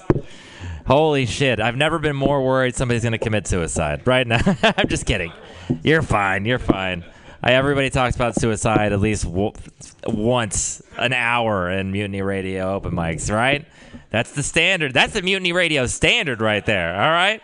We're not fucking around. You got to mention suicide once per hour at a minimum, maybe twice. We should start fucking having a bell for that. Every time somebody mentions suicide here, just be like, there we go. Anyway, all right. I'm just rambling right now. Uh, on deck, our headliner, Leroy the Innovator. Yeah? Fuck it. You're on deck. You're on deck. That's all right. You're all right. Uh, but up next, right now, actually, Hunter Stare, everybody, with a fucking killer jacket.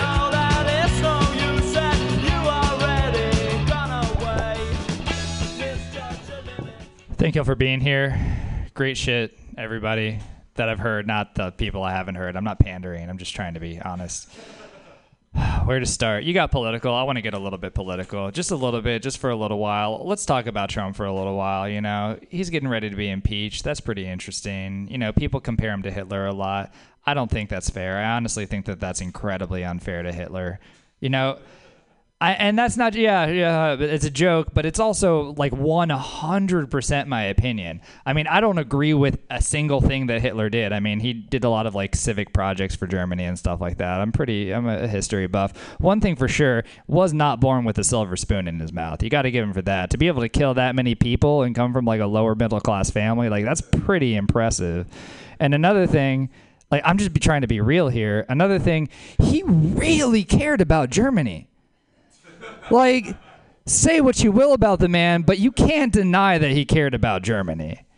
You know, maybe chose to do the wrong things with it, but come on, he annexed other parts of Europe for Germany in order to give like, you know, his people better places to go on vacation and stuff like that, cheaper places to go on vacation, you know? Like Trump is such a fucking poser. Like how how do his people get past the fact that we don't have the Bahamas? You know, what about the rest of the Virgin Islands? Like, come on, man. Like, it's ridiculous. It's pathetic. I want to talk about the GOP a little bit too, because I think we all here in this California bubble kind of scratch our heads profusely and think, how can they possibly be behind him at this point? Now that things have gotten to this level, how can they still be supporting him? And I thought about it a lot, and I 100% get it. I 100% get it because I think that they want him to be impeached just as much, if not more, than we do because he's more of an embarrassment to them than he is to us.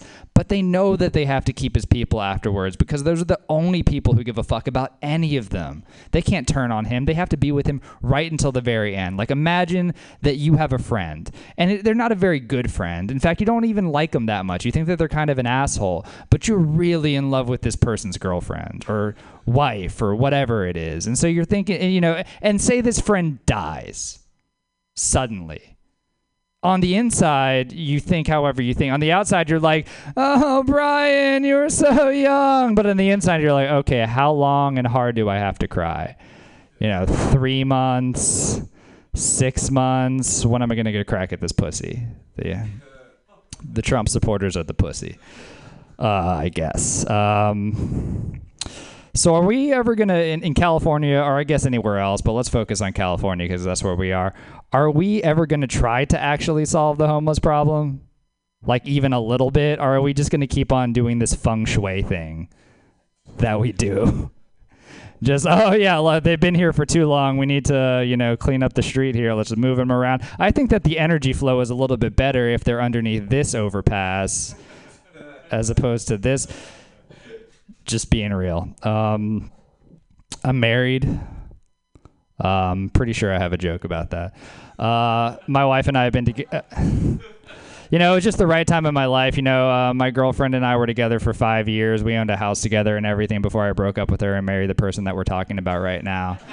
Very suddenly, it was the right decision, though. Uh, I did have, yeah. You know, it- here's the thing: you got to be with somebody who I think had the same kind of inner child as you. And I was a kid that had a really active imagination. You know, like I was a kid who, let me know if this resonates with you. You know, when I was a little kid, I would throw a laundry basket on top of my back and pretend like I was a Koopa Troopa from Mario, you know? Yeah, like that kind of little kid. You know, the first time my wife is from Colombia, so there's a lot of things in America that she may have not necessarily seen before. And for example, one of those steamers that you put inside of a pot to steam broccoli, for example, she had never seen one of those things before. So as soon as she saw one for the first time, she picked it up and started making it zoom around like it was a flying saucer. Oh yeah, I used to do that all the time. No, it's great. You know, I get home and I'm like, "Hey, baby, how was your day?" And she's like, "Rrr, rrr." And I'm like, "Okay, I guess we're dogs now." The, yeah, the main difference between me and my wife and my dog is that we all pee in different far- parts of the front yard when we get home. That's also 100% true. All right, what should I talk about now? I don't know. Uh, uh, where are we with calling people mommy and daddy during sex? Do anybody does anybody do that? Does anybody like that?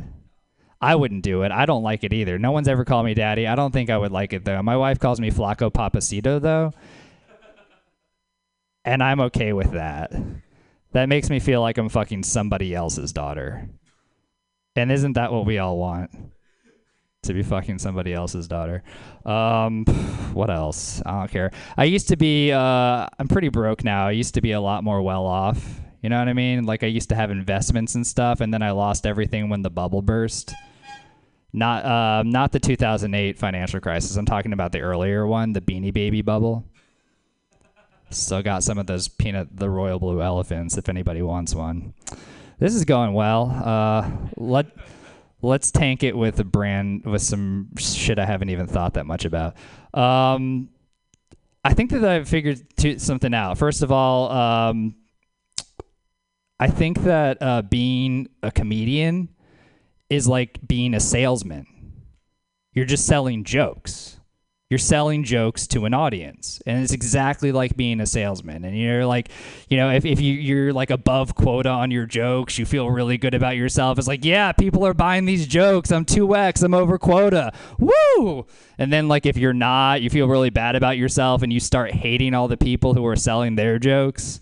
You know, it's like, fuck these people and their fucking successful sales tactics. Like, I don't know. Um, what else? Um, yeah, my dog's a salesman. You know, my dog, like, he's incredibly persuasive. He just, uh, he can get anything that he wants from anybody, uh, to get him to play with them, to get, uh, like food, whatever. He's a great, very persuasive salesperson, you know, very vocal. I realize that there's two types of dogs in the world. There's the dogs that persuade you to give your food to them, and then there's the ones that just run up and take it right out of your hands.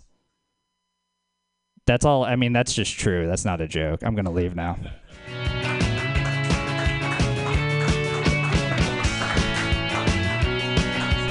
Hunter Stay, everyone. Hunter. Yeah. I do, Hunter. I gotta say, I agree with you. Like, it's. I think it's weird that people are calling each other like mommy and like you're my father. It's a weird thing to say in bed. You know, like just what happened to like normal pet names like sister or brother. You know. There we go. Anyway, all right, still got it. Um, we have reached the end of the open mic. We have one last performers. Who's excited, huh?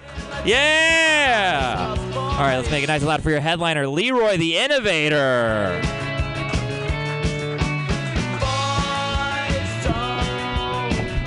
Yo, yo, yo, how y'all doing tonight? How y'all feeling? Okay, absolutely. Y'all came out here to have a good time tonight, make some noise. What the fuck was that? I don't think y'all heard what I just said. I said, if y'all came out here to have a good time tonight, make some noise. Absolutely. Well, let's jump right into it. Uh, my name's Leroy the Innovator. I'm born and raised in California. I'm a Bay Area cat. Is there any other Bay Area people out here from the Bay Area? Okay, absolutely. One guy. I'll take it. I'll, I'll take that. Um, and I just had to get some shit off my chest today. Can I get some shit off my chest in front of y'all? Is that okay? Absolutely. Let's do it. So I work a nine to five. Has anybody else had experience working a nine to five? Okay, absolutely. Uh, my corporate experience has been weird, just straight weird. Um, and the reason why it's been weird is because I feel like when you're working with other people, you can't be your true self. Um, and given that you can't be your true self, you're not sure what to expect from others. Uh, so when I'm walking around meeting these people, I'm unsure of who they really are. So you develop a lot of skills working in working a nine to five. Uh, but the skill I think you develop the most is motherfucking lying. You are lying to a lot of these motherfuckers that you work with. Whether you believe it or not, I'll give you some examples, right? So my manager, we have a pretty decent relationship, but he'll walk up to me and say, hey, hey Leroy, how's your day going? I'll say, hey, my day's going actually really well. When in reality, I want to say, you know, hey, how's your day going, Leroy? I say, motherfucker, it's 8 a.m. in the morning. I came here to do an I-9. He's not even here right now. What the fuck am I supposed to be doing? I'd rather be in bed with my, my, my baby cuddling right now, you know what I'm saying? But instead, I'm here with your ass. Is this what you want to be doing every day? Is this what you want to be doing every day? You know? I don't know. Uh, I'd rather be say it like that, right? Um, how else do you lie? Do we have any hourly employees? Anybody ever been an hourly employee here? You? Okay. You ever lied on your timesheet? Oh, yeah. Absolutely. I was lying my ass off on my timesheet, baby. Give me two hours here, boop. Give me three hours here, boop. Never even working that shit. But hey, it's all good, right? Uh, that's one way. Um, let's see. Do we have any weed smokers in the house? Okay, weed smokers. I'm a big weed smoker. I love smoking weed. That's my thing. Uh, my worst fear is running out of weed, though. You know what I'm saying? Like when you look for weed, when you running out of weed and you're short on weed, you start looking for weed all sorts of ways. Just get all the trash cans, empty all that shit out. Looking for all the little joints. right? You get on the floor, you looking for shit. All sorts of crazy shit, man. And anything for some weed. Uh, but that's my weed joke, you know what I'm saying?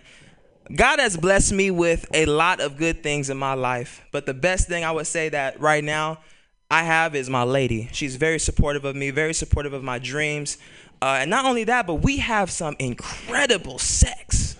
Like some great sex, man, you know? And you'll be knowing when it's some good sex too, because you'll be in it, right? Boom, boom, right? And you'll just kind of catch yourself in this little groove and shit. Boom, right? Next thing you know, you dancing. You feel me? Just uh, uh, uh, uh, uh, uh, uh. And when you really start hitting, you start singing a little song. What do you know what I'm saying? Hey, oh, mm, mm, mm, mm, hey, oh, mm, mm. But yeah, that's some good sex. That's why I love my baby. Um, treats me really good. Yeah, man. Uh, let's see. I love sports. I don't know how you guys feel about sports. Do we have any other sports fans in the house? Okay, absolutely. Uh, one thing I can't stand about sports though is fat coaches. You know what I'm saying? Because you know we getting paid to come out here professionally. Let's say I'm a professional athlete, right? Ain't no way I'm about to be listening to a fat coach. Fuck that shit, nigga. You should be running a mile, nigga. Not me. You should be running a liner, not me. Like, ain't no way I'm going to listen to a fat coach. Uh, you know, you see him trying to fucking walk around and shit, tell niggas, all right, guys, we're gonna get on the line and uh, we're gonna run a couple laps. And I would be looking at that motherfucker like, no, you're going to get on the line and you're going to run a couple laps because I'm already in shape. I woke up this morning and had a workout. Did you work out this morning? Absolutely not. You woke up and ate a cheeseburger. So fuck that. I'm not running. Fuck fat coaches. Uh, one thing I do love is the animated coaches. Though animated coaches are great. I love when you know a coach can get in the game and say, "Ref, what the fuck was that? That was a foul, bitch. What the fuck was that?" Fuck, I love animated coaches. Yeah, man. Um, so I love talking to people. You know, I'm a people person. I've always been a people person. But one thing I don't really appreciate about people is how they look at you sometimes when you talk to them. Right? You just say something normal like, "Hey, how you doing?" You know, I was listening to so and so, and they looking at me like, you know, like what? So and so? You know, I'm like, nigga, can't you just take that into consideration that I would be open minded enough to take this person uh, as, a, as a joke? Fuck that. All right, on to the next piece. On to the next piece. What do I want to talk about? Did that mean a minute? Got it. Is that, does that mean it's a wrap?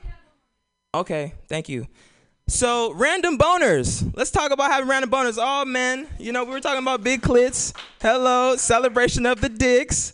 Uh, you know, there's a lot of times when you can get a boner and it'd be very inconvenient, right? Uh, for for instance, I was in class one time and I had a presentation. And I don't know why, but for some reason my dick was just extremely hard, right? And I was up next to, to present. So, you know, you got to kind of figure out a way to hide that shit, right? You're not just to get up and go up with a hard dick, you know what I mean, sticking out just fucking all the way. So, you know, I try to tuck my shit in up at the top, you know, when you kind of put it up there, right? Get up there, present. And it's all gravy, baby. But you know what? I really appreciate your time, guys. Thank you so much. My name is Lear the Innovator. Thank you so much. Hell yeah, Leroy the Innovator, everybody. Yeah. Yeah, the old belt loop maneuver. Fuck yeah, that's a that's an oldie but a goodie. You know, you got to know that shit in middle school. Learn that real quick. You know, it's a you're like I wear my pants low. You know, just and extra long shirts. Anyway, uh, Clap, clap right now for your host tonight. Clap right now Ah, for your thank you. amazing host. Thank you very much. Kelly Evans. Thank you. Have a great night, everybody. Man, yay! He's so handsome. I'm also going to take this opportunity to announce that uh, Mutiny Radio is going to have the first ever sexiest male comic of San Francisco contest here at Mutiny Radio. Oh, yes, you're going to be able to apply. We're going to put pictures online. People are going to vote the 12 sexiest comics. They'll get to do a show here. And then uh, we're going to have some famous San Francisco people. We're going to try to get some big names to rank them as the sexiest comics. And then you can have like a little tag behind your life. You can, you can say, I'm Kelly Evans. I'm the eighth sexiest comic in San Francisco. And you can use that on your bio. But, uh, if anybody thinks this is a terrible idea, now's your time. You got to come up to me before I start getting this together, unless you're okay with it. I'm just doubling down on the objectification of men. I'm like, let's do it. It's feminism is real and it's happening now. All right, thanks for being here Happy Hour. Thanks for hosting, Kelly. Come in and get your pot food. Yay!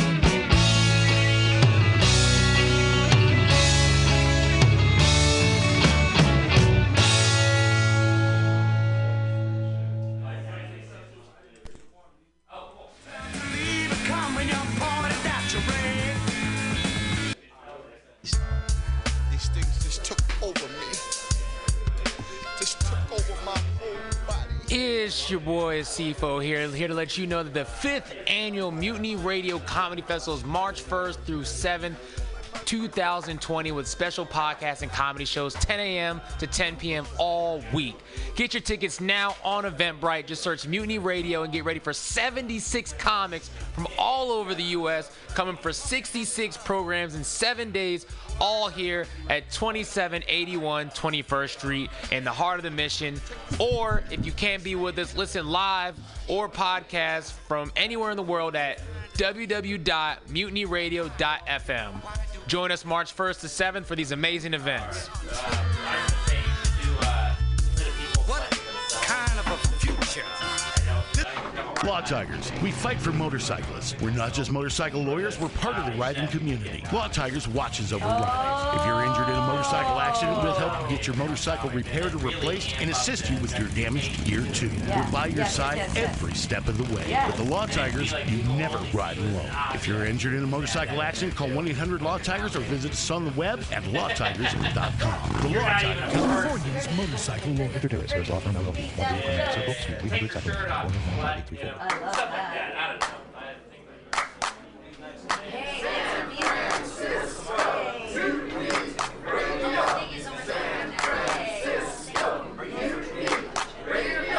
Listen to live streaming radio or download a podcast if you can listen on the go. Listen to live streaming radio or download a podcast and you can listen on the go. San Francisco Mutiny Radio. San Francisco Mutiny Radio. MutinyRadio.fm. Why not make a donation? MutinyRadio.fm. Streaming live the station. MutinyRadio.fm. District of the Mission. MutinyRadio.fm. MutinyRadio.fm. Listen to live streaming radio or download a podcast and you can listen on the go. San Francisco Mutiny Radio. San Francisco Mutiny Radio. Look, why not go to mutinyradio.fm? Hit the donate button, stream them live, download a podcast, have some fun. Francisco Mutiny Radio.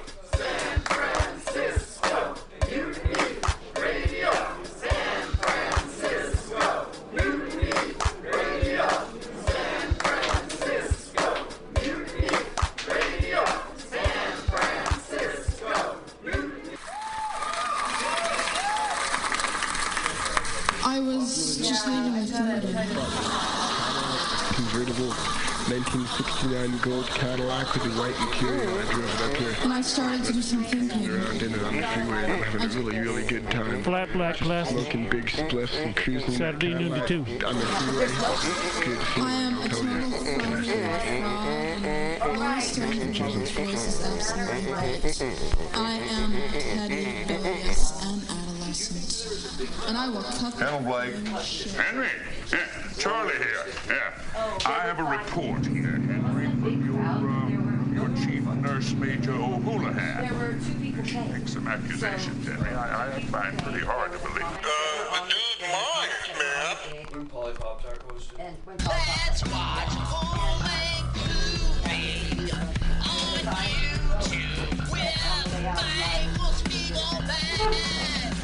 I'm Michael Spiegelman. And I am Carl Not Spiegelman. Join us every Sunday, 2 to 4 p.m. Pacific Standard Time on MutinyRadio.fm for Let's watch a full-length movie on. YouTube. We watch the best movies that uh, aren't they good? Well, they're chosen. Uh, here's his theme song again. Bye. Okay, Mike. Well, I don't know. I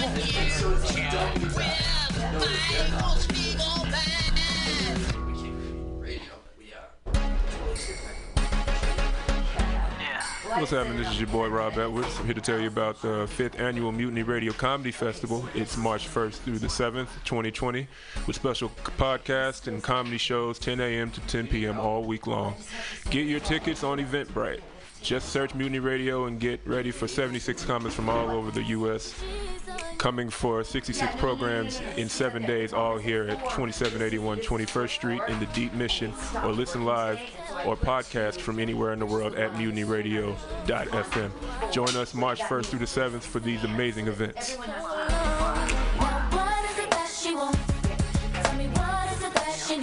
So this is microphone. Dude, those are cool goggles. You ever want to be funny? Well, my dogs think I'm funny, Daryl. Well, I mean, you ever want to be like in front of an audience, like other than like squirrels, dogs, and dead peasants? Well, shit. From time to time, I've really thought of you. You know, if you go to Joke Workshop, there's more than two people paying attention to your jokes, and they ain't even gonna be jerks about it. Daryl, are you serious? I can get uh, people to listen to my jokes? And they'll even say nice things to you before they tell you how to get improvements. No way. What is this dag nabbit thing called? It's Joke Workshop. Joke Workshop? Yep, every Monday, 6 to 8 p.m. on the Mutant Radio. So you're saying I could tell my jokes every Monday from 6 to 8? That's what I'm saying. It's the Joke Workshop Mondays, 6 to 8 p.m. at the Mutant Radio. Where is that cord? Okay, here it is.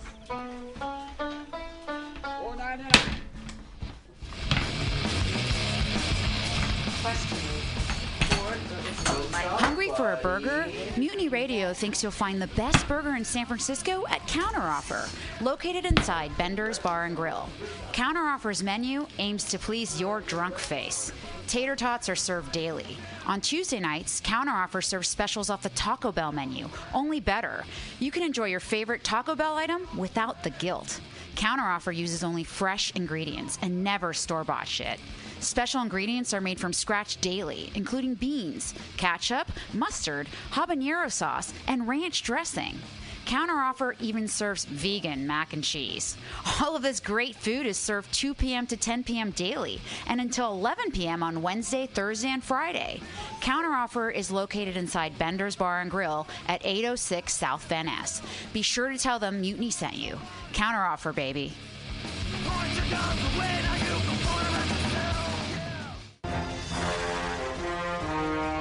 Are you tired of swimming through a sea of podcasts? Are ye on a raft without a paddle? Well, gather around me, sea dogs, and get aboard me pirate ship as we set sail for the seas of mutinyradio.fm. From there, you can captain your own pirate ship as you sail through over 44 different shows for all of your listening pleasures. They've got live comedy to small business advice, LGBTQ friendly to sports, vinyl to gutter punk. MutinyRadio.fm has the best programming the internet ocean has to offer you. I bet my peg leg on it, or I ain't scurvy shit-faced McRat.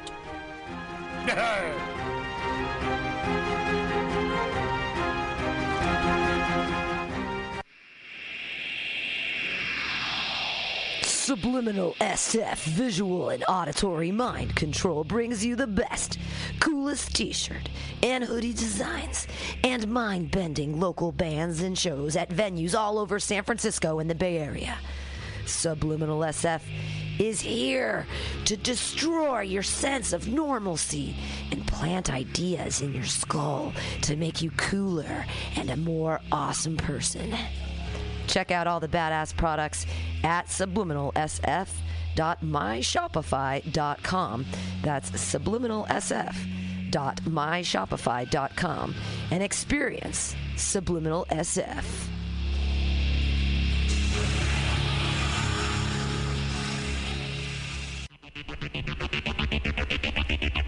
Tired of paying too much for your internet? Contracts and hidden fees got you down? Tired of supporting the same big cable companies that lobby against a free and open internet? Get Monkey Brains!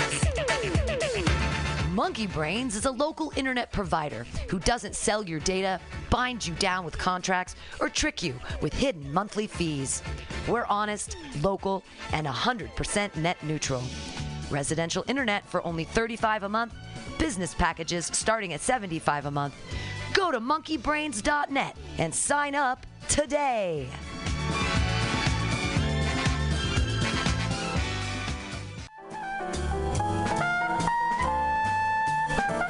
Asiento. Asiento. Take a seat at Asiento on 21st and Bryant. Meet friends for a drink, have delicious tapas, and a relaxed community atmosphere. Ah, Asiento, honestly, is a wonderful place.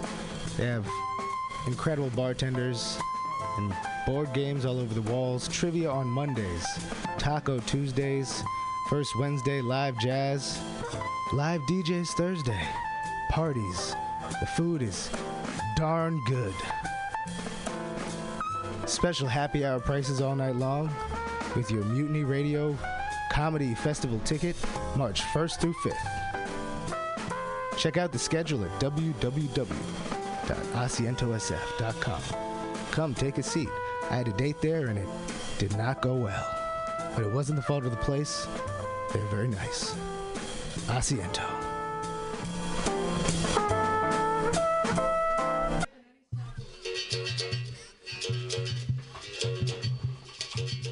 El Rio began her life in 1978 as a leather Brazilian gay bar. We are an LGBTQ plus space who is welcoming to all good people. We actively invest in communities to promote social change. We actively invest in our local arts and music scene to give space for artists. We actively pursue underserved communities in the use of our space. We are an awesome supporter of the fifth annual Mutiny Radio Comedy Festival, hosting an incredible offside show.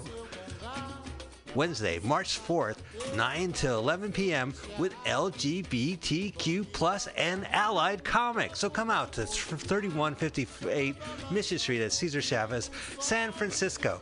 It's open every day at 2 p.m. with an incredible back patio. El Rio is your dive. Mm-mm.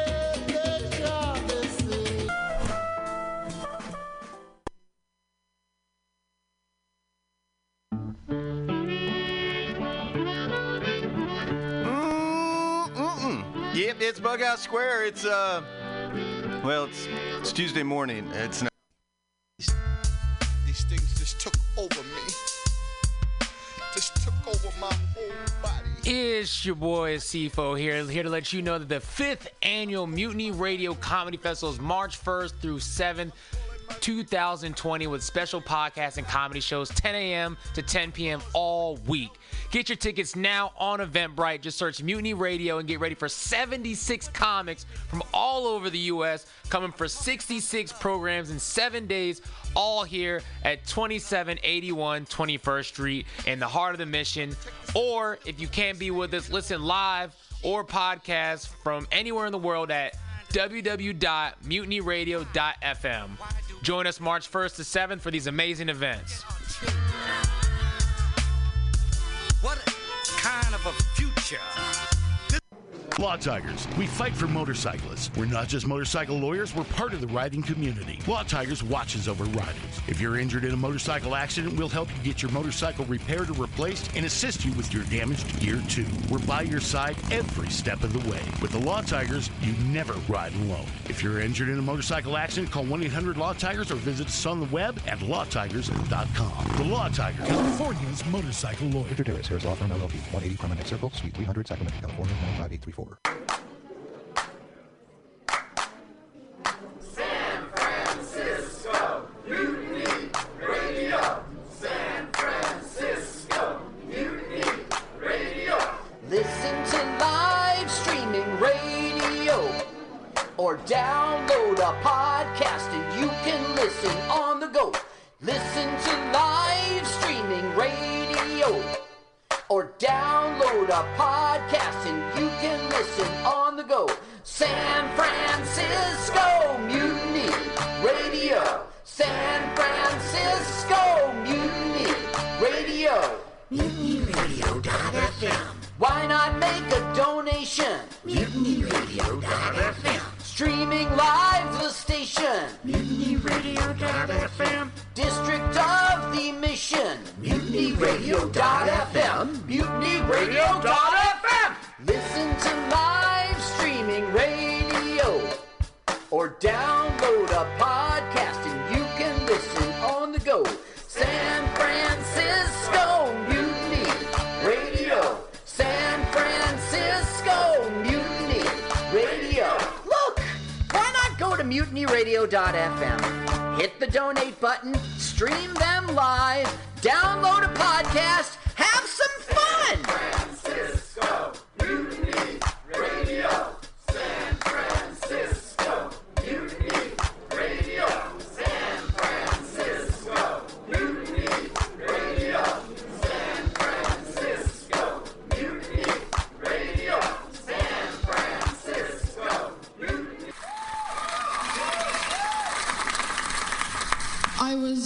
Just leaving the theater. Convertible 1969 gold Cadillac with the white interior. I drove it up here. And I started to do some thinking. Around in it on the freeway and I'm having a really, really good time. Flat black glass. Smoking big spliffs and cruising Saturday noon to two. on the freeway. Good feeling, I am a total you. fraud Can I say? Stone's voice is absolutely right. I am petty, rebellious, and adolescent. And I will cut the Hello, Blake. Henry, yeah, Charlie here. Yeah, I have a report here, Henry, from your uh, from your chief nurse, Major O'Houlihan.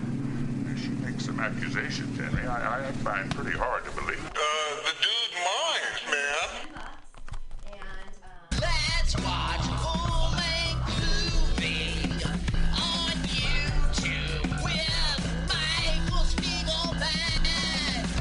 I'm Michael Spiegelman. And I am Carl Not Spiegelman. Join us every Sunday, 2 to 4 p.m. Pacific Standard Time on mutinyradio.fm for Let's watch a full-length movie on. YouTube. We watch the best movies that uh, aren't they good? Well, they're chosen. by Uh, here's you. his theme song again. Bye. Okay, bye.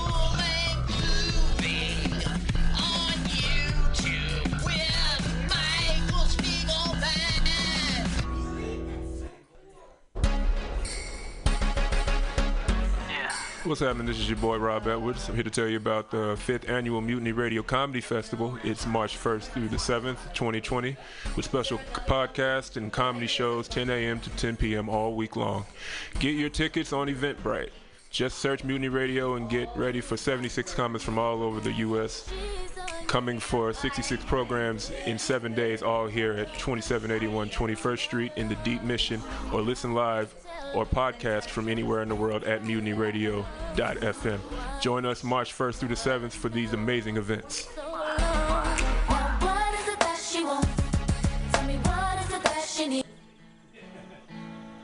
Billy Bob, you ever want to be funny? Well, my dogs think I'm funny, Daryl. Well, I mean, you ever want to be like in front of an audience, like other than like squirrels, dogs, and dead peasants? Well, oh, shit. From time to time, I've given it a thought or two. You know, if you go to Joke Workshop, there's more than two peoples paying attention to your jokes, and they ain't even gonna be jerks about it. Daryl, are you serious? I can get people to listen to my jokes? And they'll even say nice things to you before they tell you how to get improvements. No way. What is this dang nabbit thing called? It's Joke Workshop. Joke Workshop? Yep, every Monday, 6 to 8 p.m. on the Mutant Radius. So you're saying I could tell my jokes every Monday from 6 to 8? That's what I'm saying. It's the Joke Workshop Mondays, 6 to 8 p.m.s at the Mutant Radius. Yahoo! Four ninety nine.